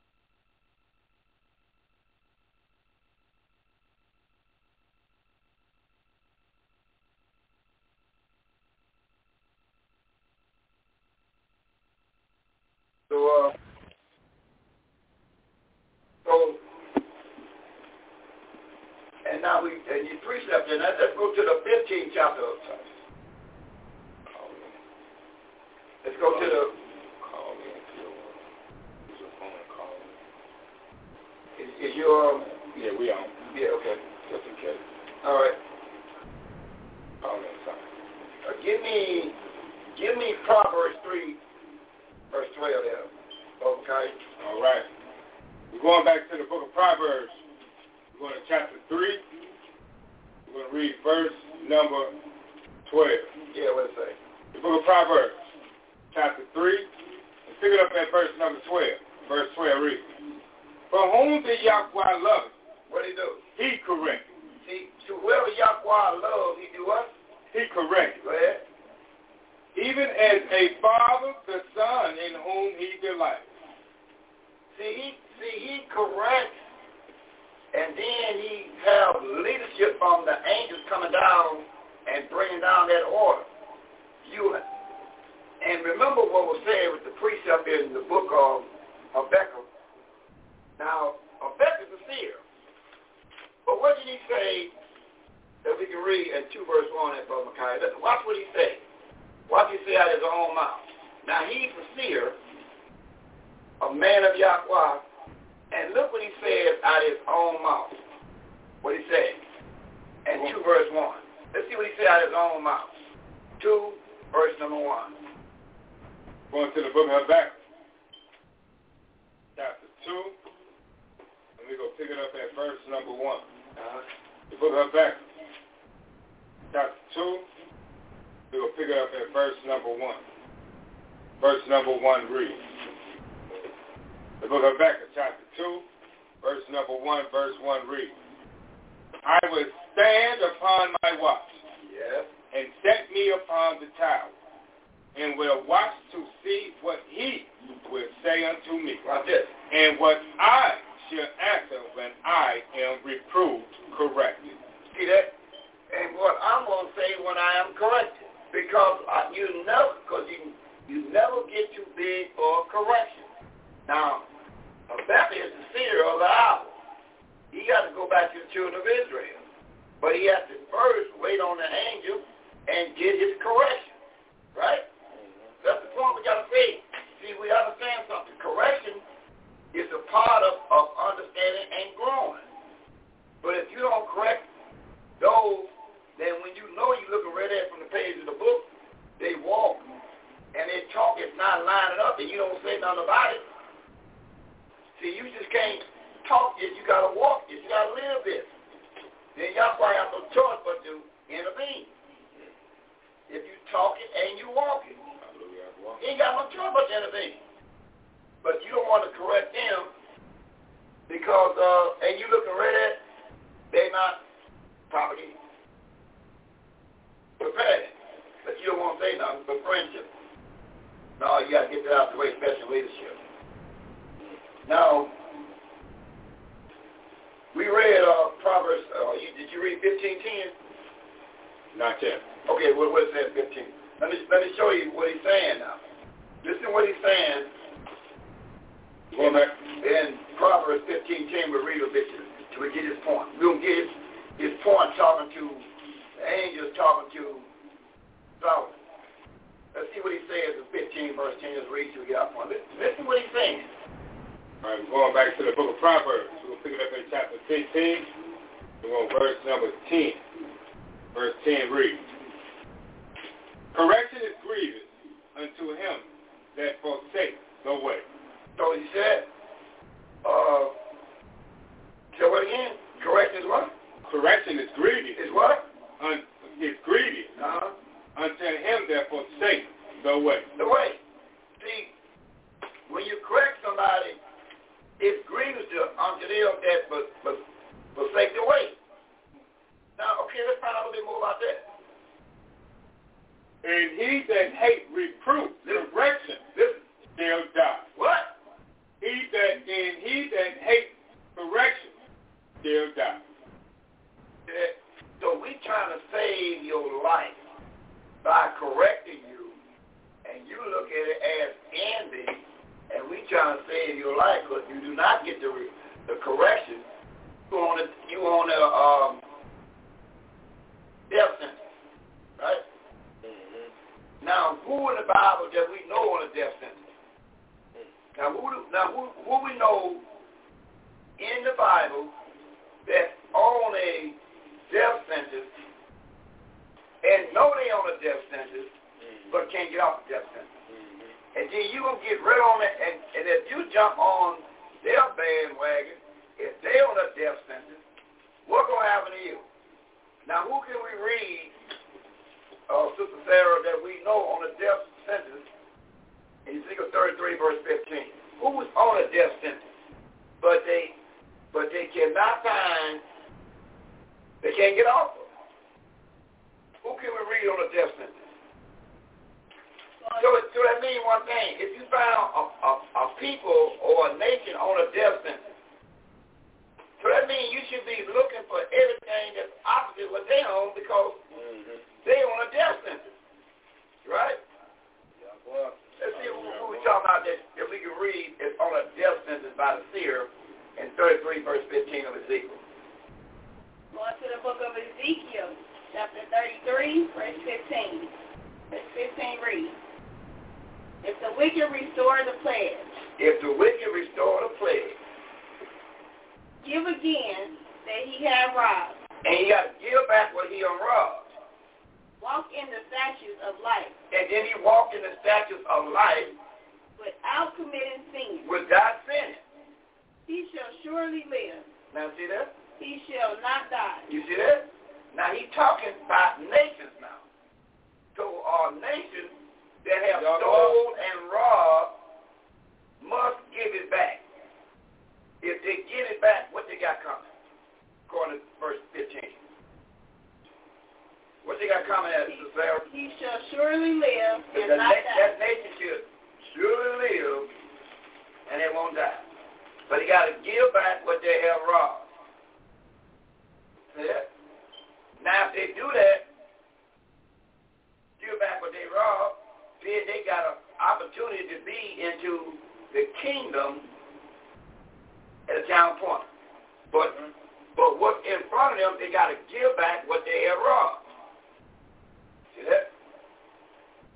Earlier out there, let's go to the 35th chapter, 1 through 10. Let's find out exactly who this pointing toward. Ezekiel 35, $1 verse 10. What do you mean give back what is robbed? So this wicked got to give back what he robbed. Now we're going to precept the Bible and see who is this wicked. He's talking about got to give back what he got to rob. Then he got a chance to be on the right side. So if this wicked got to do some things, give back what he got robbed. Who we talking about? 35, 1 through 10, Elder Yakwa Israel. Look at Ezekiel chapter 35, verse number 1 through 10, read. Ezekiel 35, verse 1. Over the word of Yakwa came unto me, saying, verse number 2. Son of man, that your face against Mount Seir, my son of Esau, prophesy against it. Number 3, say unto it, the son of Yakwa, all of Mount Seir, my son of Esau, I am against you. I will stretch out my hand against you. I will make you most desolate. Verse number 4. I will lay thy cities waste, that shall be desolate. Thou shalt know that I am Yakwa. Verse 5. Because you have had a perpetual hatred, and shed the blood of the children of Israel, by the force of the sword, the time of their calamity. The time that their sin had an end. Verse number 6. Therefore as I live, saith Yakwa, I will prepare you after blood. Blood shall pursue you. Seeing you have not hated blood. Even blood shall pursue you. Verse number 7. This will I make Mount Seir, my son of Esau, most desolate. Cut off from it him that passes out, and him that returns. Verse number 8. Now fill this mountain with its slain men, in thy hills, and in thy valleys, in thy rivers. Shall thy fall that are slain with the sword. Verse number 9, and I will make a perpetual desolation. And thy sin shall not return. You shall know that I am Yakwa. Verse 10, because I have said, these two nations, these two countries shall be mine. We will possess it. Where Yakwa was there. So this nation said the two countries we're going to possess. And we're going to hold these two countries down because they're mine. Back up and read one verse the other. And Leviticus 25, verse 23. See? And in Leviticus 25, verse 23, what it say? Book of Leviticus, chapter 25, verse number 23 reads, the land shall not be sold forever, for the land is mine. He said, the land is going to be sold forever because the land belongs to me. And he learned out to Adam. He learned out to Shem. And so on, it got down to Judah. So that's what the land belongs to, but the land, see, it really is mine. So you see, if you know these people on a death, right. And you continue to be on the death ride with them. Okay?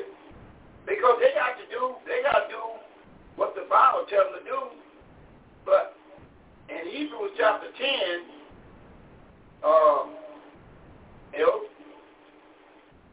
in verse number 16 to 17 of Hebrews chapter 12, 16 and 17, only people that is not going to apply to this ain't listening. The 600 camps, you got to be clear, is written who is not going to apply to giving back what they have stole and robbed. And it got it written right in your Bible in the right side of the book. 12, 16, and 17, who the person is. Let's see. Come on, here. The book of Hebrews. Book of the Israelites, chapter 12, number 16 and verse 17 reads, Book of the Israelites, Book of the Hebrews, chapter 12, verse number 16. It said, be any fornicator or profane person, as Esau, who for one morsel of meat sold his birthright. Verse 17. For you know how that afterwards, when he would have inherited the blessing, he was rejected, for he found no place of repentance, so he sought it carefully with tears. You see that? So he gonna cry for storm, and right now in the news, he cry for storm right now.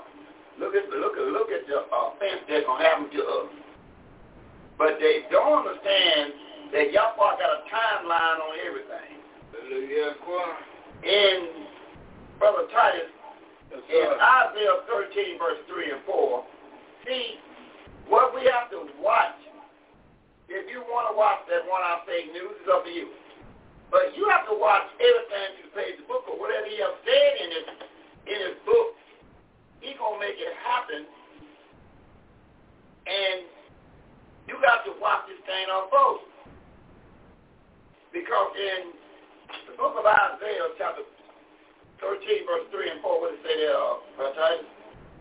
The book of Isaiah is this, chapter 3, chapter 13, verse 3 and 4. Isaiah 10, chapter 13, verse 3 reads, After me, my sanctified one, I also call my mighty one, for my anger, even death that rejoiced, and my highness.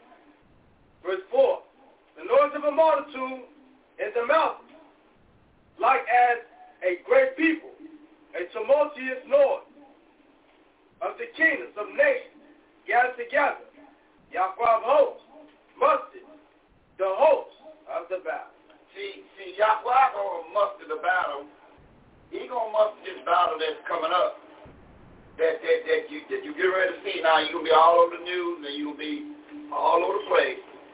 But let's go to Matthew chapter 24. That young lad is gonna precept that for us. Listen. See, we must teach the Bible.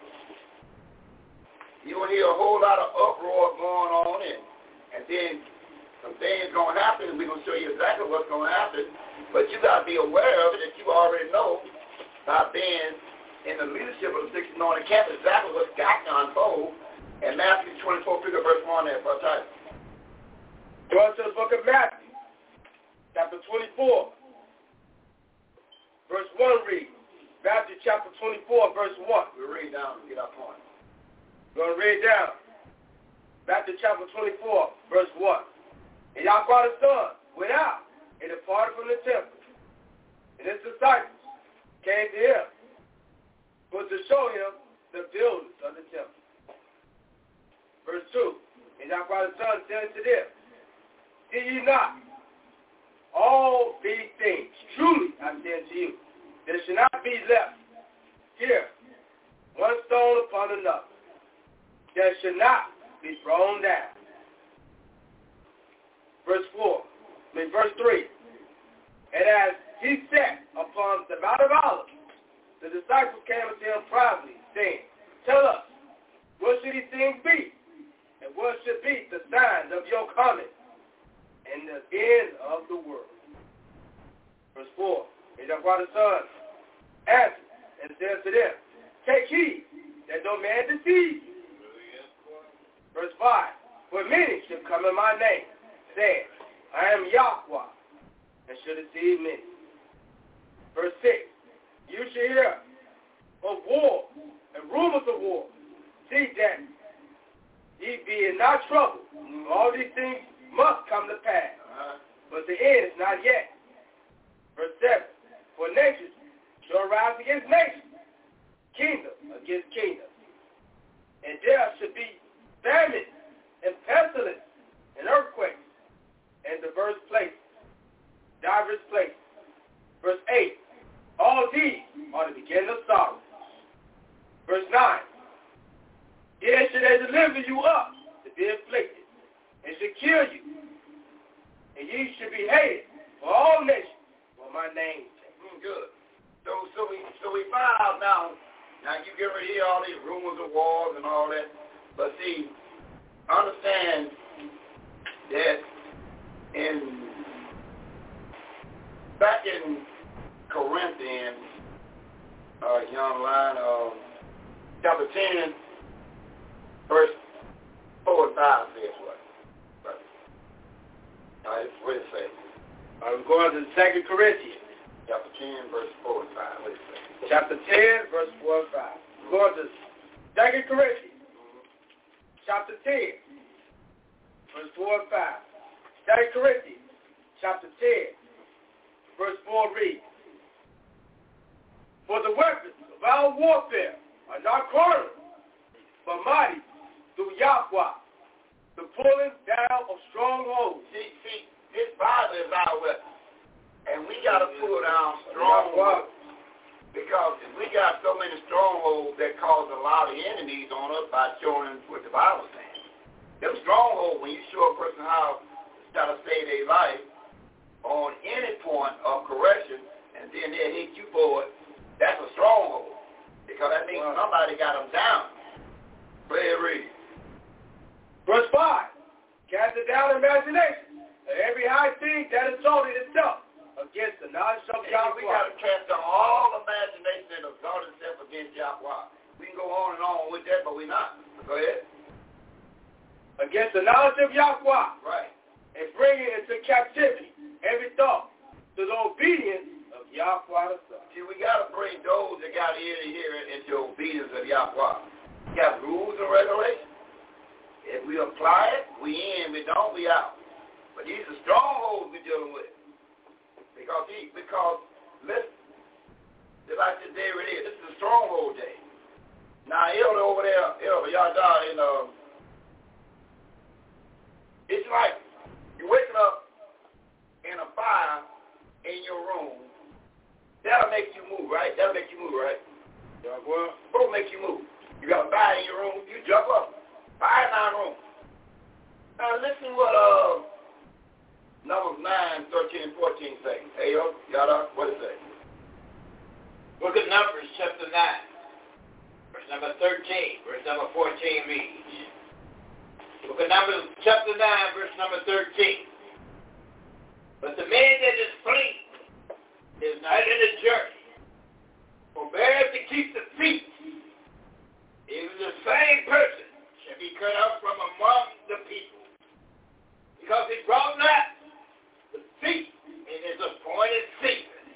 That man shall bear his sin." Verse 14. "If a stranger shall sojourn among you, will keep the feet of the Yakwa, according to the ordinance thereof, and according to the manner thereof, so shall he do. There are one ordinance both for the stranger, for him that is born in the land." You see that? Mm-hmm. So he said, now, if this man do not keep the peace, he bringing a what? According to verse, what he said, what Yahweh said, what will happen? Numbers chapter 9, verse number 13. "But the man that is clean and is not in a journey, prepared to keep the feast, even the same person shall be cut off from his people." Okay, now let's go a little forward there. Let's get a precept on that going back to Joshua 7. And let's see what is happening by him being the head of the family. Let's find out what else happened by him not keeping it. What happened to his family? Let's find out what happened to his family, because man is the leader of his family. Is that right? Yeah. What happened to the family members that's with him in the 7th chapter? And we'll pick it up at verse number 724. Look at Joshua, Oshia, chapter 7, verse number 24 reads. Look at Joshua, chapter 7, verse 24. "Joshua and all of Israel with them, and Achan, the son of Zerah, and the silver and the gold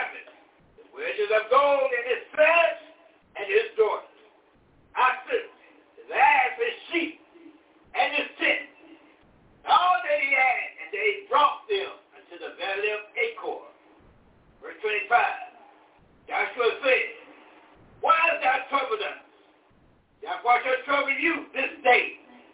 Now Israel stoned him with stone and burned him with fire, as the day had stoned him with stone. After you stoned them, how did he become them? That means his whole family went down because of him. Because of his bad decisions, his whole family went down behind his bad judgment. That's why we be telling you plainly, listen, the leader of your family, you think it causes the leader? No, it can cause you death.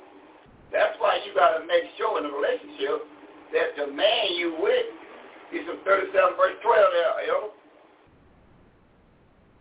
That's right. Because this man, when Yakwa collects on this man, he don't collect on everything in the family. Matter of fact, the gangsters do that on TV, don't they? When they kill the guy they're looking for, they kill the whole family too. They kill everything tied to him, right? Matter of fact, a lion do that. When a lion take over another lion's den, he look for all the males there. He just look at, oh, y'all got to go. They little bitty, right, cubs and all, right? Yes, sir. Because you know they're going to grow up, right? Hallelujah. The same thing. See, that's why we try to change even a relationship. That man's job is to lead his family. If he back away from the orders of Yahweh, when he go down, the whole family go down with him. You see that? That's why you gotta be clear about who you with. You gotta know who you with, because you know when he go down, you going down. If he's keeping you away from something, he's automatically going down. But by you charge as if you going down with him too.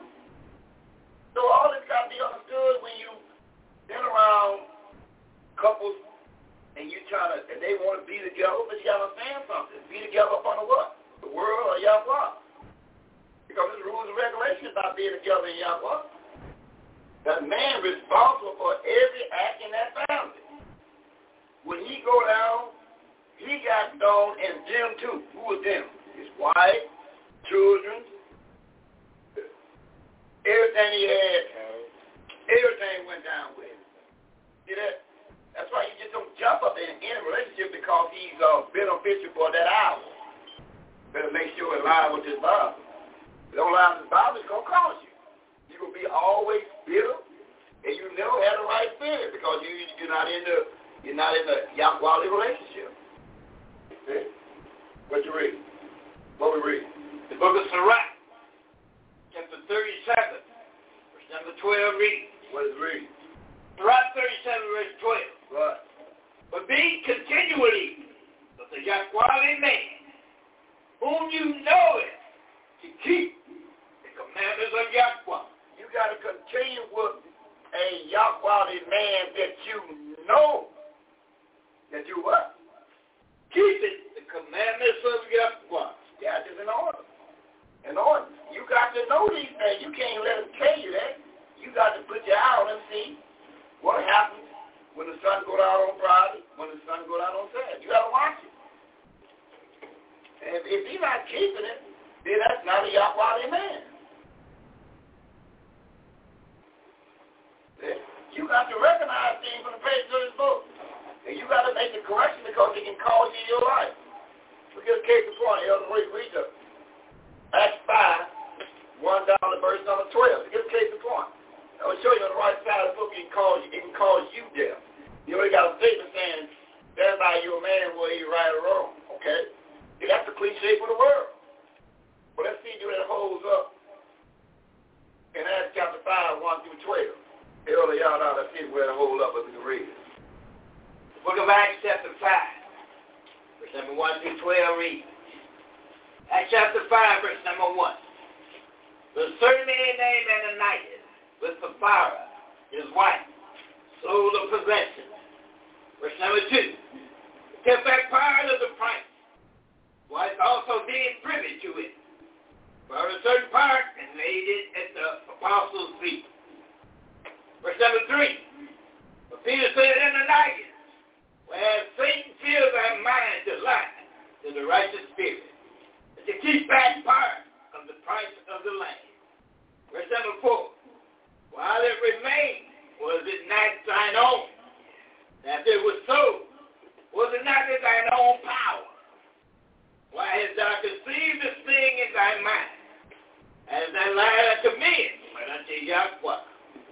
verse number 5.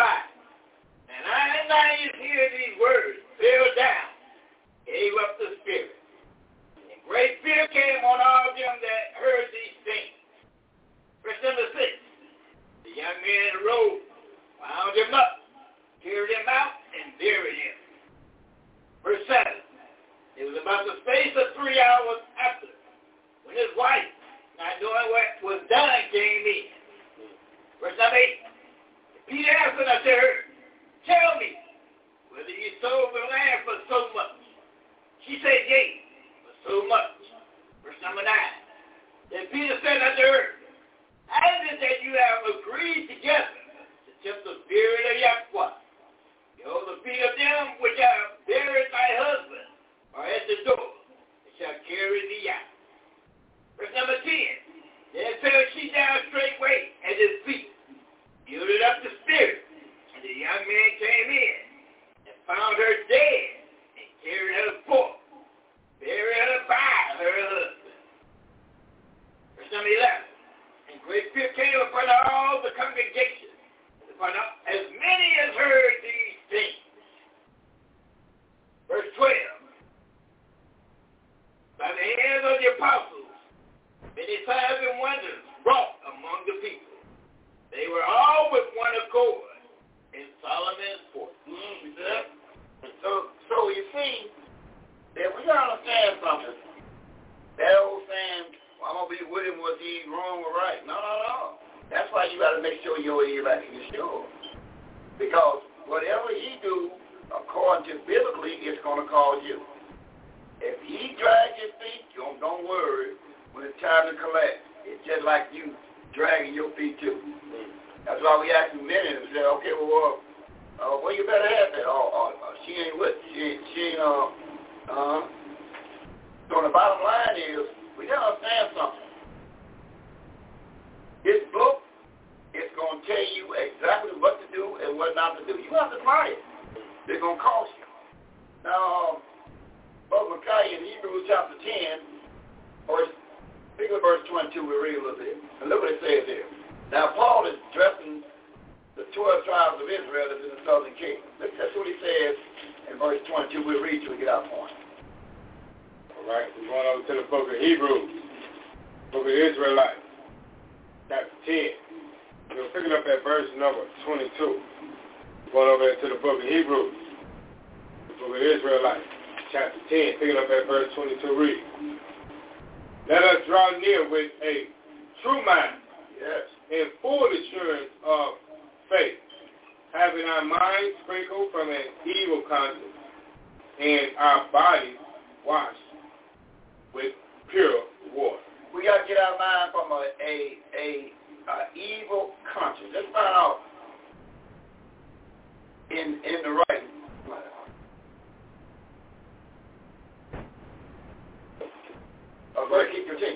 Verse 23.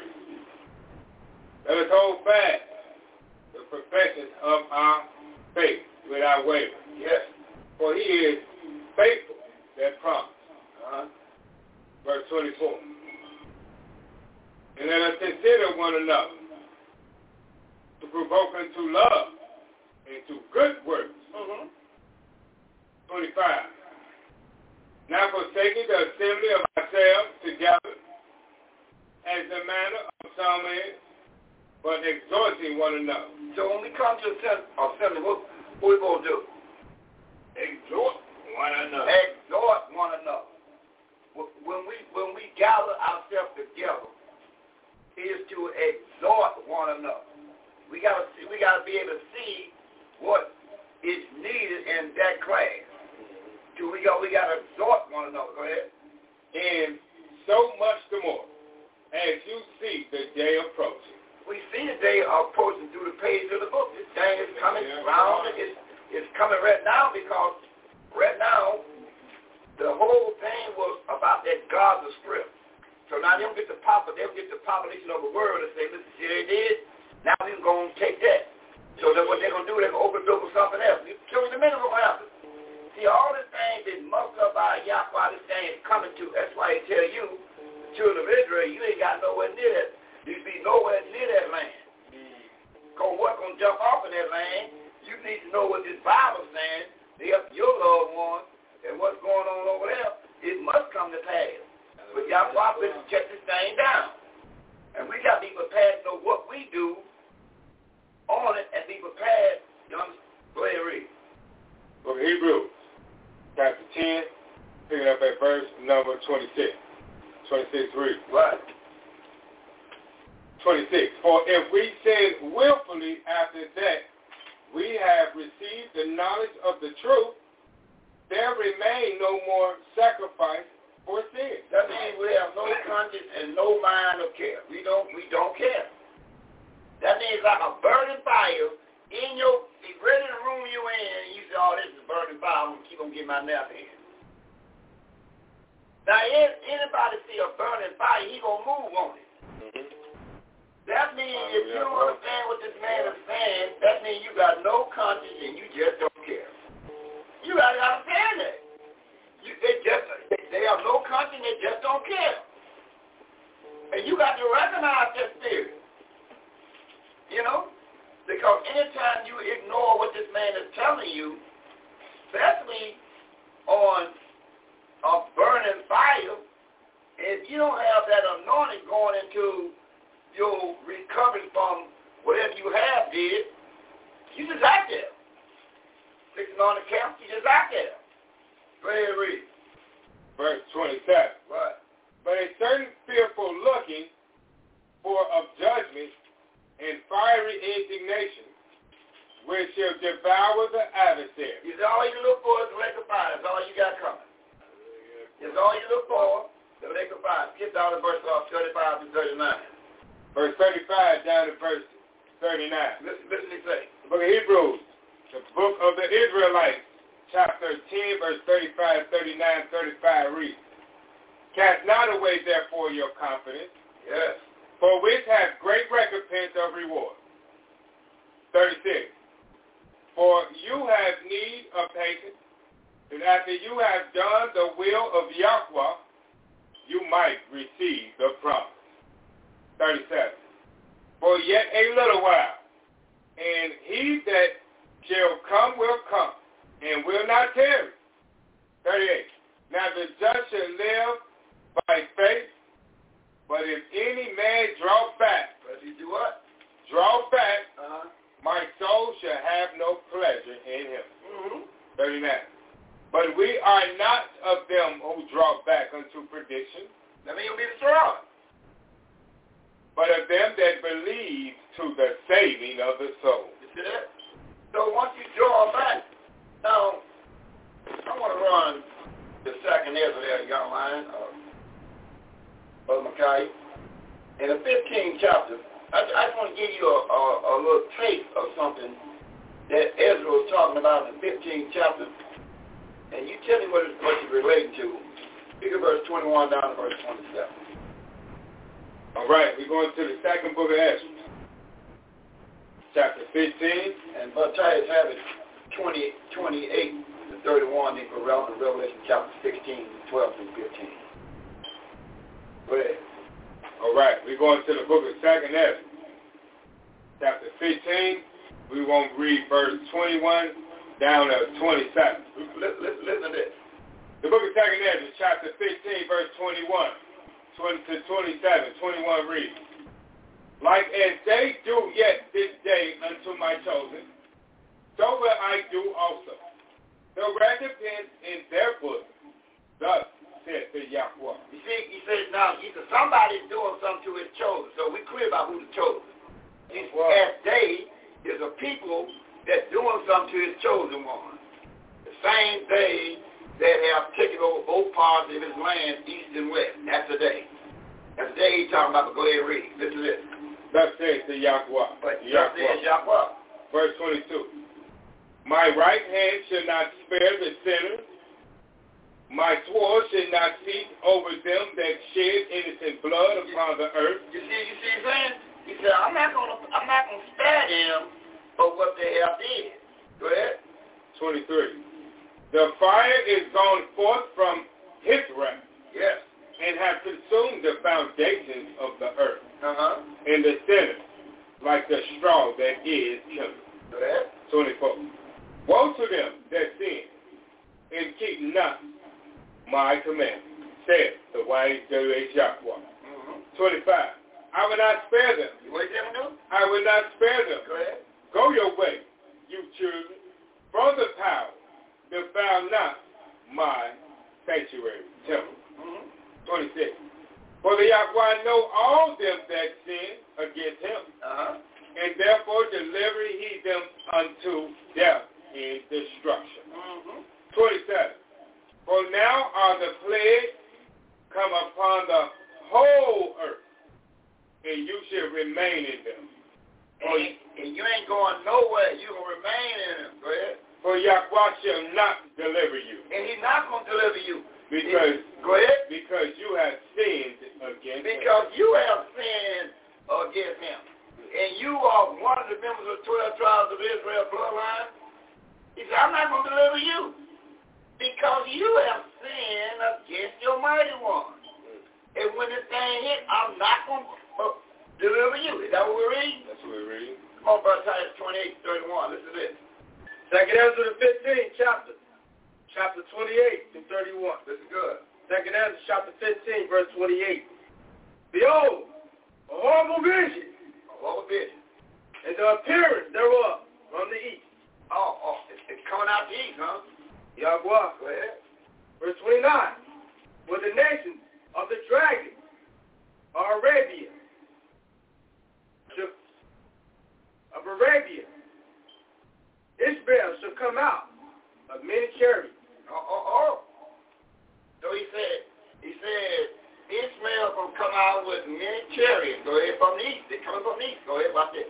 And the multitude of death should be carried as the wind on earth. That all they which hear them may fear and tremble. Verse 30. Also, the Kermanians. Now, Kermanians, that's the number of the Iranians. Same people. Iranians. They call old Persia. Go ahead. Yeah. Raging in wrath. Yeah. Shall go forth as the wild boar of the wood. And with great power shall they come, and join battle with them, and shall wait a portion of the land of the Syrians. Now the Syrians is the one that's in the land today. So once this big guy that's in Israel gets the whooping on the ones in his area, he's going to wake up his brothers. They're going to say, listen, y'all been whooping my brothers long enough. Now they're going to come, and they're going to come and get them a shot in the land of Israel. And what's that going to trickle off? America and Russia. So they're going to come and help their brothers. And their brothers is the same little, what his name is. All them, they brothers. These brothers are going to be getting whooped. But then they're going to call their other brothers, which is Russia and America, their brothers, with that prime minister's name, what's his name again? Yeah, that prime, remember, his brother is the one that is the president of America and the president of Russia. That's his brother. So when they see their brothers getting whooped, Putin. Yeah, when they see their brothers getting whooped, then they're going to jump in this battle, and that's going to kick off the World War III. That's how it's going to happen. Ain't that stuff going on right now that Putin doing all that ain't nothing. This is the battle right here. So now they got margin rights now to retaliate against the one that have shot the bombs at them, right? But all they're going to do now is bring their brother. When they brothers see that you whooping them real good, they're going to join in. And that's going to open the door for America and Russia to come help their brothers. They're going to be getting at it real good. And you're going to be confused because you don't even know what's going on by you not knowing what it is in one of these 6 anointed camps. You're not going to know what's going on. But we're going to know what's going on. Because we know that this battle, that can happen. And we know how this battle is going to unfold itself right now.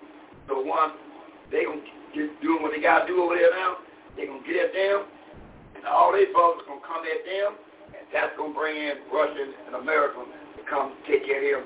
When they get all Mashed in together. He reads. All right, I'm at verse 31. What? Second Ezra 15, verse 31. Listen to this. And then shall the dragon have the upper hand. That the dragon, because now the dragon had the upper hand now. Remembering their nature.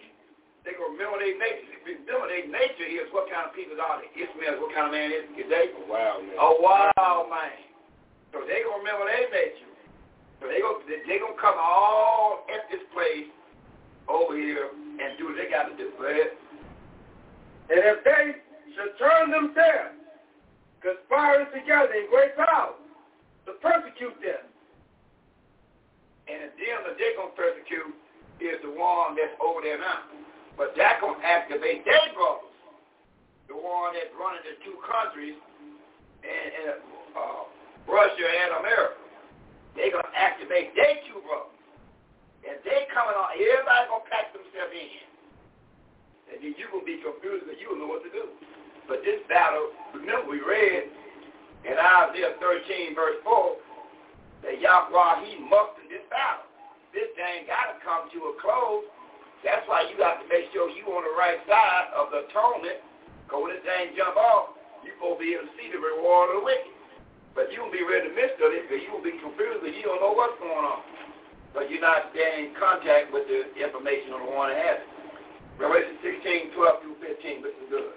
End-time prophecy, Revelation chapter 16, verse 12 to 15. Revelation 16, verse 12. Read. And the sixth angel poured out his veil. Wow. Revelation chapter 16, verse 12. And the sixth angel poured out his vial upon the great river, Euphrates. And what happened? And the water thereof was dried up. Do you know that Euphrates is dried up as we speak?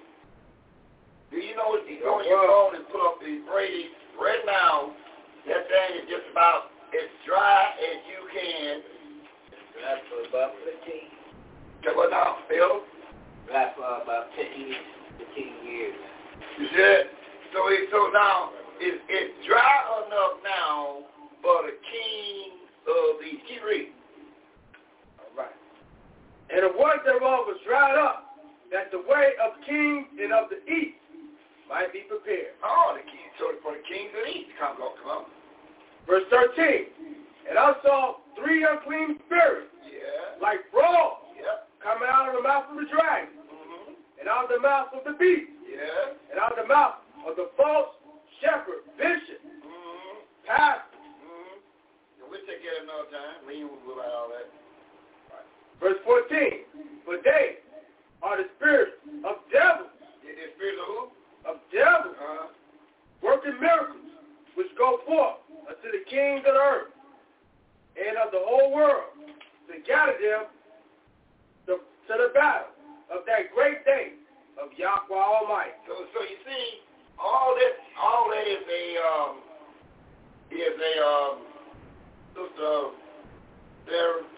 Malachi. This is a Malachi 3:15. Really, Malachi 3:15. Then give me Job 2, verse 5, verse 2. Mother E had me wisdom of Solomon, Mother. And Mother E had me wisdom of Solomon 6:22.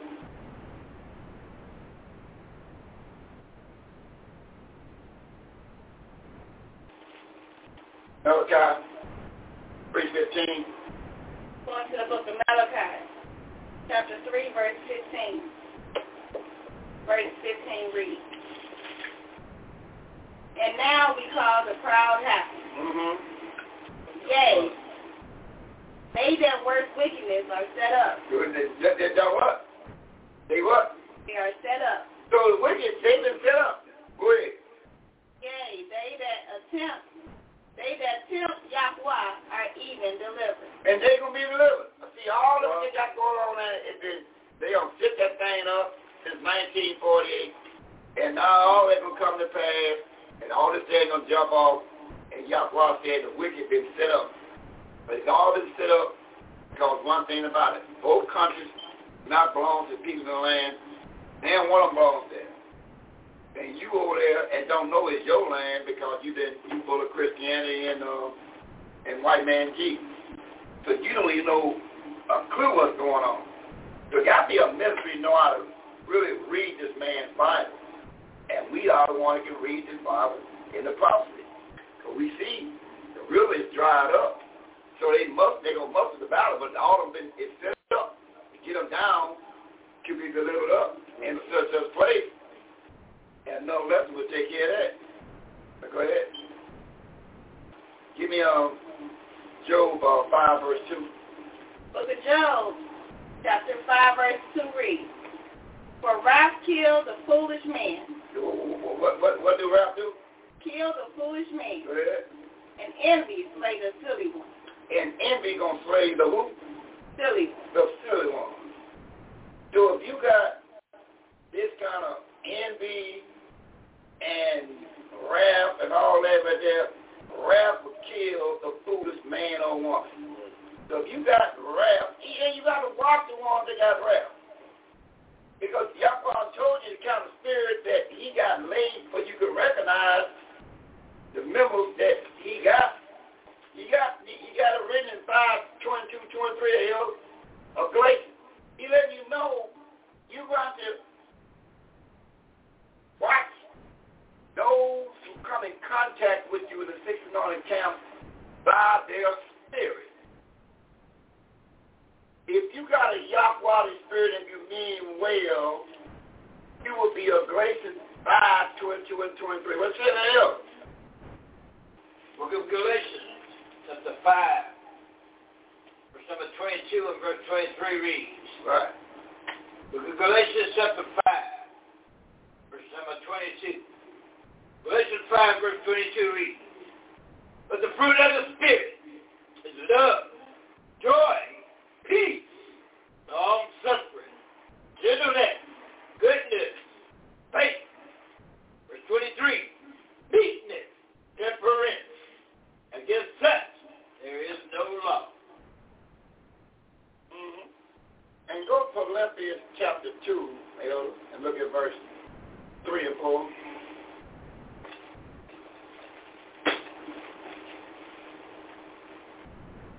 So Philippians chapter 2, verse 3 and 4. Number 3 and 4 read. Look at Philippians 2, verse number 3. "And nothing be done through strife or vainglory, but in lowliness of mind let each esteem others better than themselves." You see what people do? That's why we look forward when we see those of the 6th camp get precepted by and pictures and drawing pictures. I get more excited than anybody when I'm hearing that, because that's the time we're looking for. Those that are able to do these things, I get excited because I know what that means. Once we come on court and once we on point, y'all are going to kick in, but we got to all speak the same thing according to Corinthians 1 verse 10. We got to be at the same spirit on us. You know, we got to, this thing got to be on one. Then y'all probably have no choice but to kick in. So, now, in Romans chapter 8, there, Brother Titus. Yes, sir. We look at 31 through 39. Going to the book of Romans, chapter 8, backed up with Mother Z in Matthew 25, 31 through 34, that Mother Z. Book of Romans, chapter 8, verse 31 through 39. Romans, chapter 8, verse 31 reads. Romans chapter 8, verse 31. "What should we dare say to these things? If Yahweh be for us, who can be against us?" Verse 32. "He that spared not his own son, but delivered him up for us all, how should he not with him also freely give us all things?" Verse 33. "What should lay anything to the charge of Yahweh's elect? It is Yahweh that justifies." Verse 34. "Who is he that condemneth? It is Yahweh the Son that died.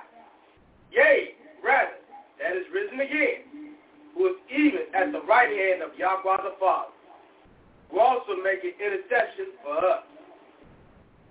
Verse 35, who should separate us from the love of Yakwa the Son, to tribulation, or distress, or persecution, or famine, or nakedness, or peril, or sword. Verse 36, as it is written, for your sake we are killed all the day long.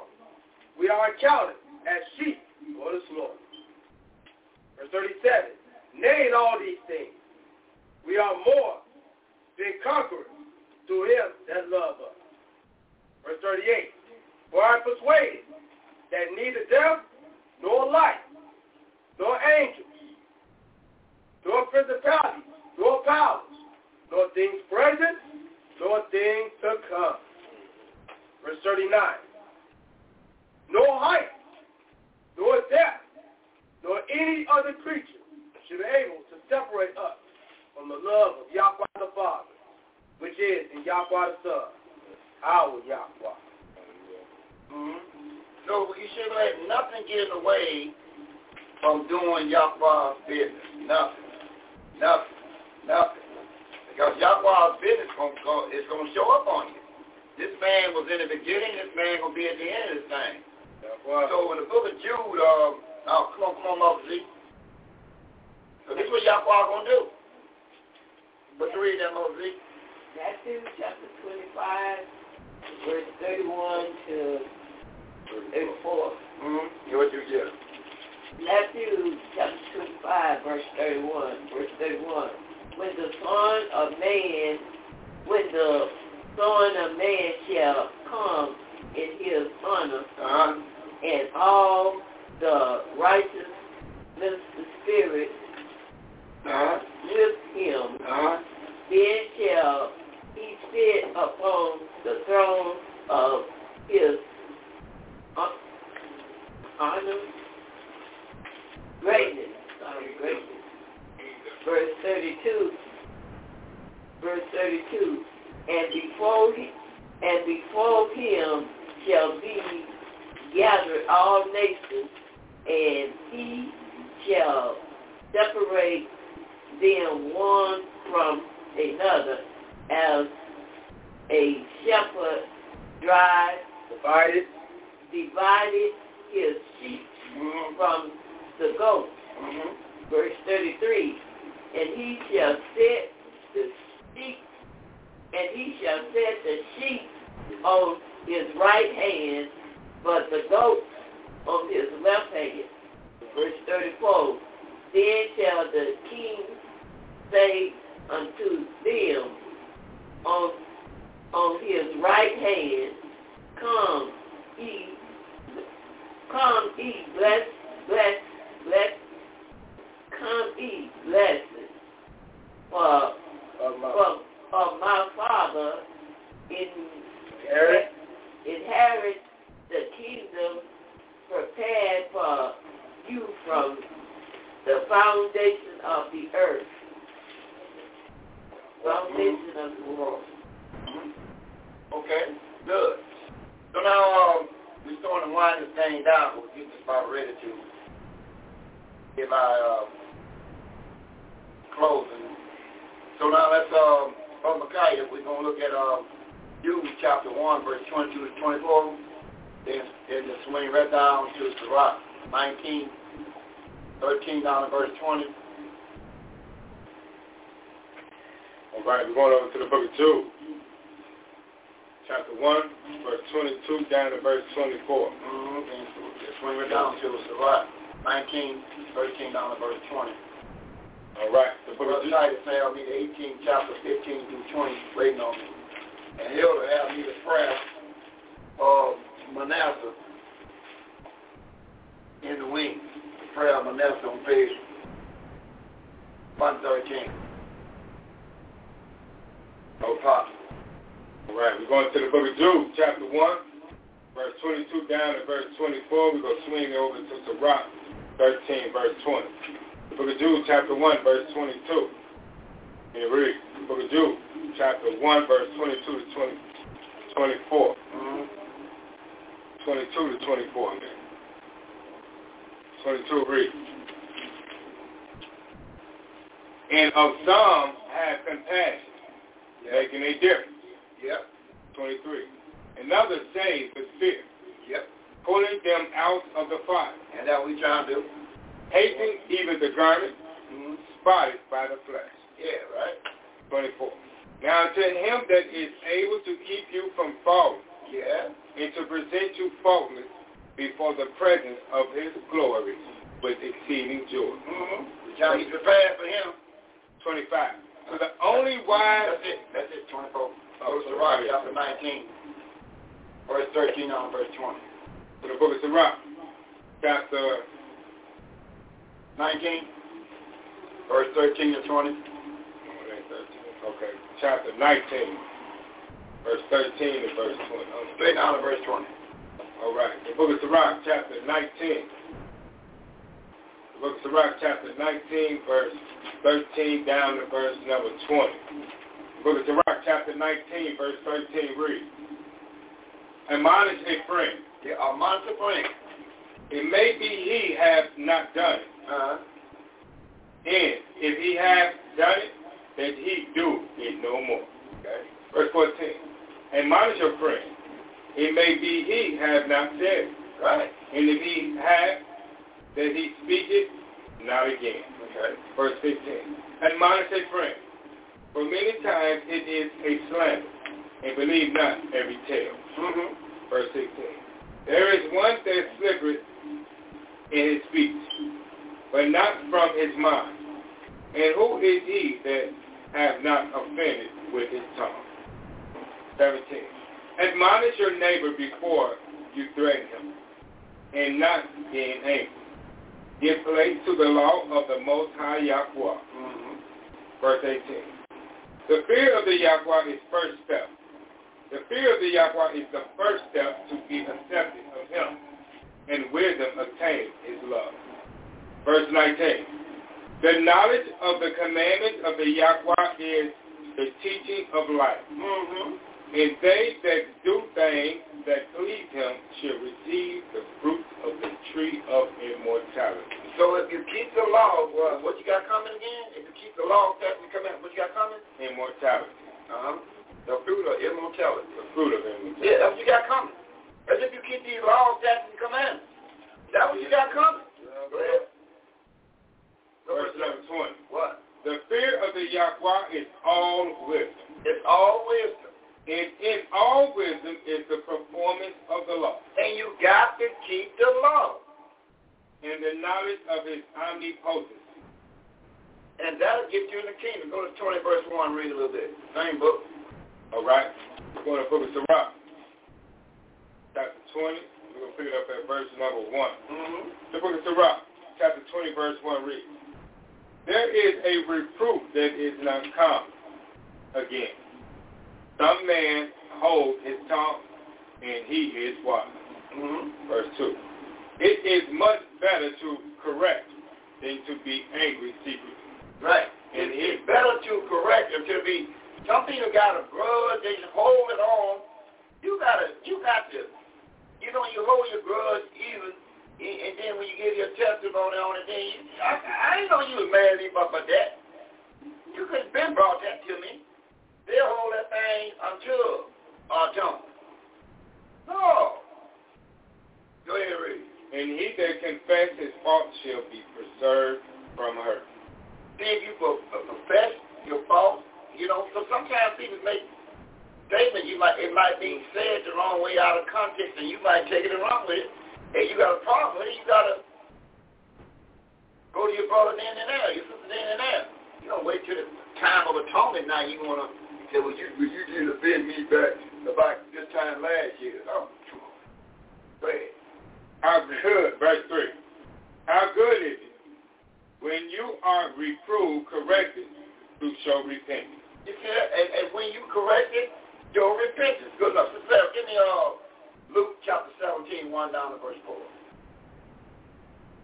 Luke 17, 1 down to verse 4. So you see, when you come to make your repentance, to be atoned, that means you have to make sure you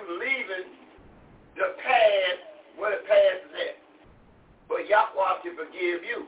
But if you're going to keep the same old spirit, I'm just going to get mine in out of six camps by that same token. Old Leroy and Wendy over there, I still don't like them. But you should be wasting your time. You got to get it up. For Yakwa to do what he got to do for you, get your clean slate, you got to give it up. 17, 1, 2, 3, 4, come on, Sarah. Book of Luke, chapter 17, 1 through 4. Listen to this. Verse 1 reads, Then said he unto the disciples, What? It is impossible, but that offenses will come. There's always going to be some offenses that's going to come. There's always be somebody going to be could feel that you just rubbed me some kind of way wrong. It's going to happen. Go ahead. But woe unto them, to whom they come. Yes. Verse 2. It were better for him that a millstone were hanged about his neck, and he cast into the sea, then that he should offend one of these little ones. Right. Verse 3. Take heed to yourselves if thy brother trespass against you. If your brother of the children of Israel, 12 tribes transgress against you, rebuke him. Correct him. And if he repents, what? Forgive him. Forgive him. Don't try to hold that thing on. If he come to you or she come to you and repent, like this memo that's going to be shown up, there. If they repent, we're going to see if you own that. If you own it, you own it. You own it. I mean, you know. Well, I got to forgive you if you come and say that I'm going to be big-headed little mama. So we're going to see. Hallelujah. Go ahead and read. We're going to be all in, ain't we? Hallelujah. Hallelujah. Go ahead. Verse 4. And if he trespass against you 7 times in a day. Yes.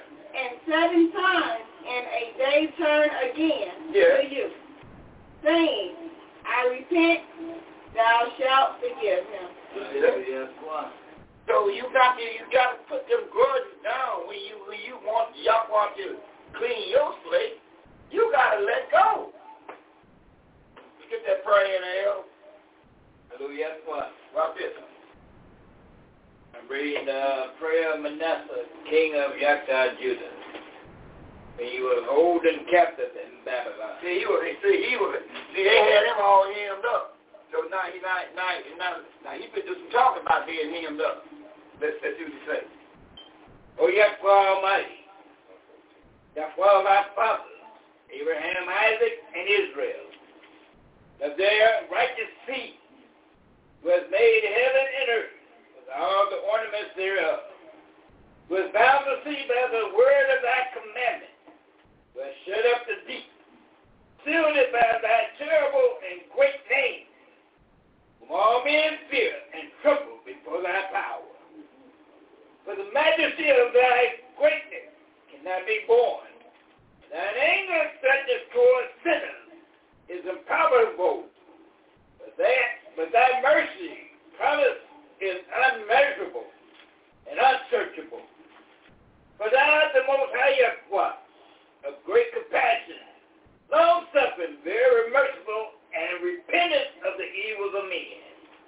Thou, O Yahweh, according to thy power, according to thy great goodness, has promised repentance and forgiveness to them that have sinned against thee.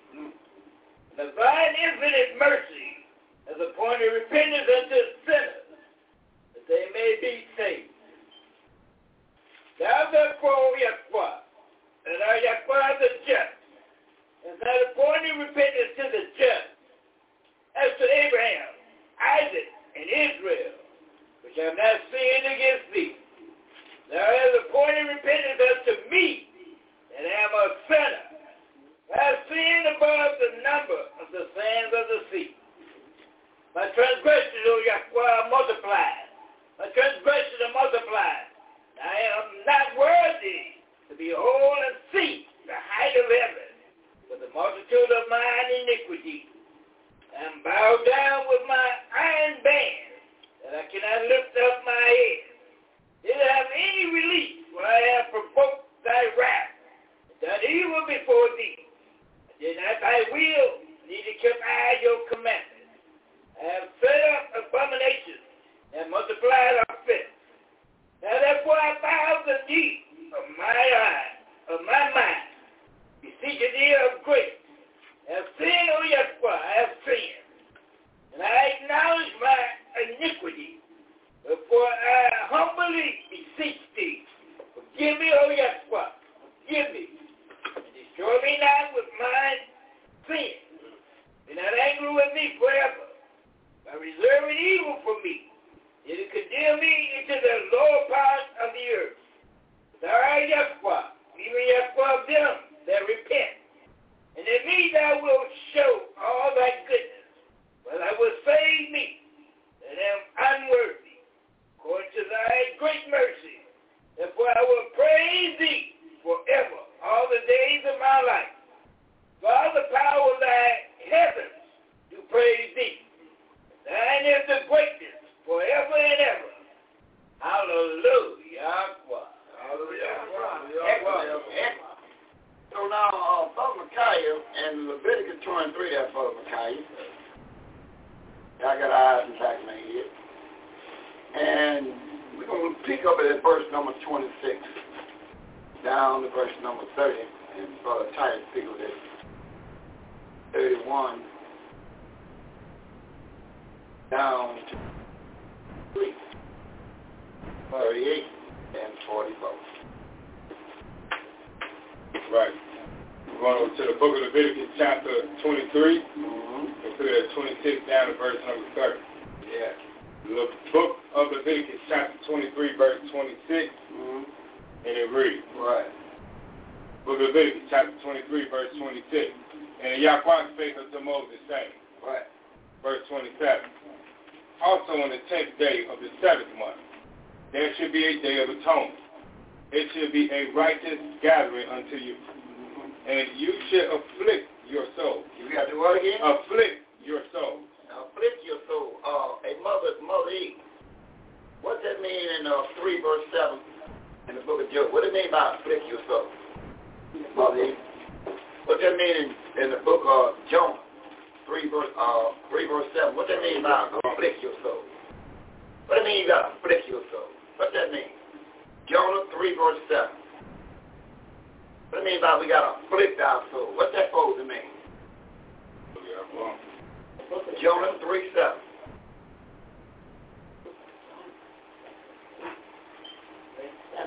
Yeah, 3 7. 3 7. What do you mean by we got to afflict our soul? Jonah 3 7.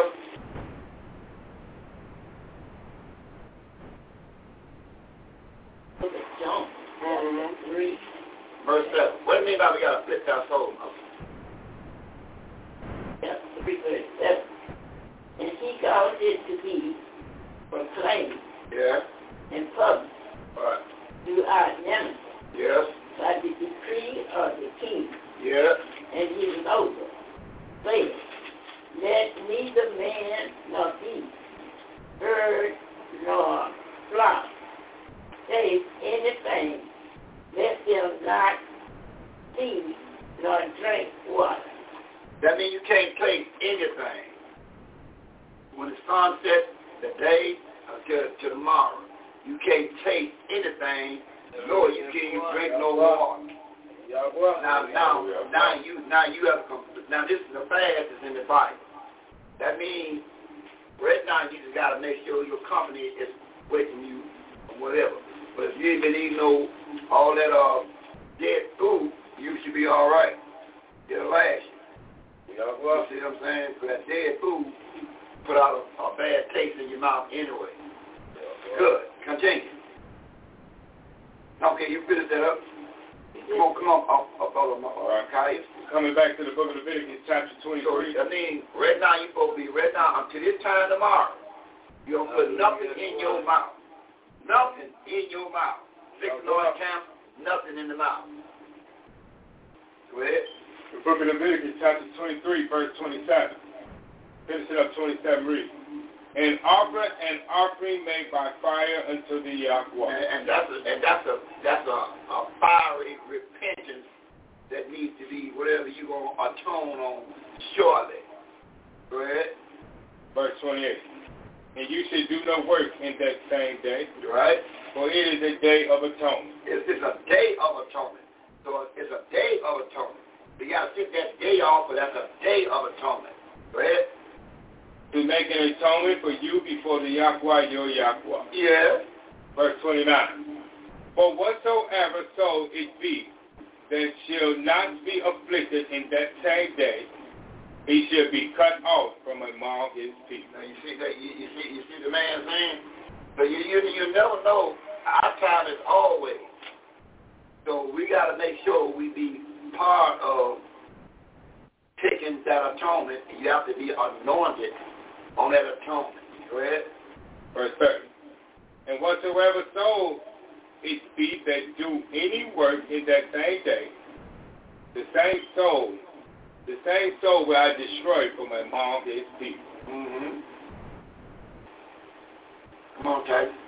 All right. Leviticus chapter 23, verse 31. You should do no matter work. It should be a statute forever, throughout your generation, and all your dwellings. Verse 32. There should be unto you a Sabbath of rest. A Sabbath of rest. And you shall afflict your soul. You should do what? And you shall afflict your soul. That means you don't put nothing in your soul. No chewing gum, no mouth water, nothing.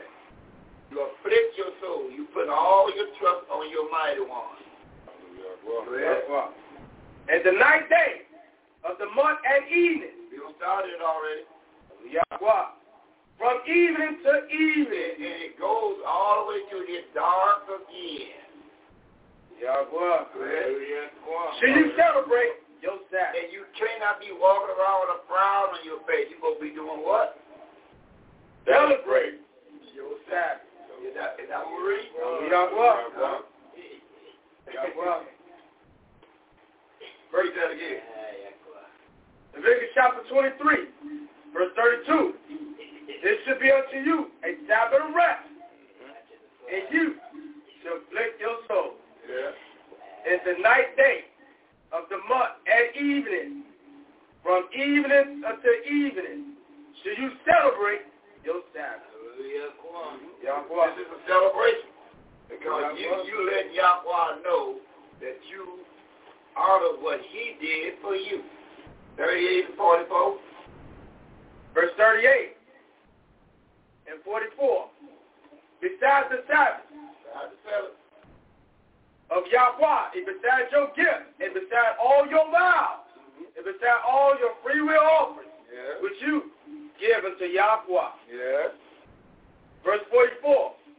And Moses declared unto the children of Israel the feast of Yahweh. Speak to Yahweh, Almighty Yahweh, we come before you with the mind is heavy for the six anointed camels. Yahweh, we tried our best to give it all we got in informing the six anointed camels about your feast, your high day called the Day of Atonement. But Yahweh, if I have offended anybody outside of your word, then I ask you for forgiveness, but it's about your words. I know my position is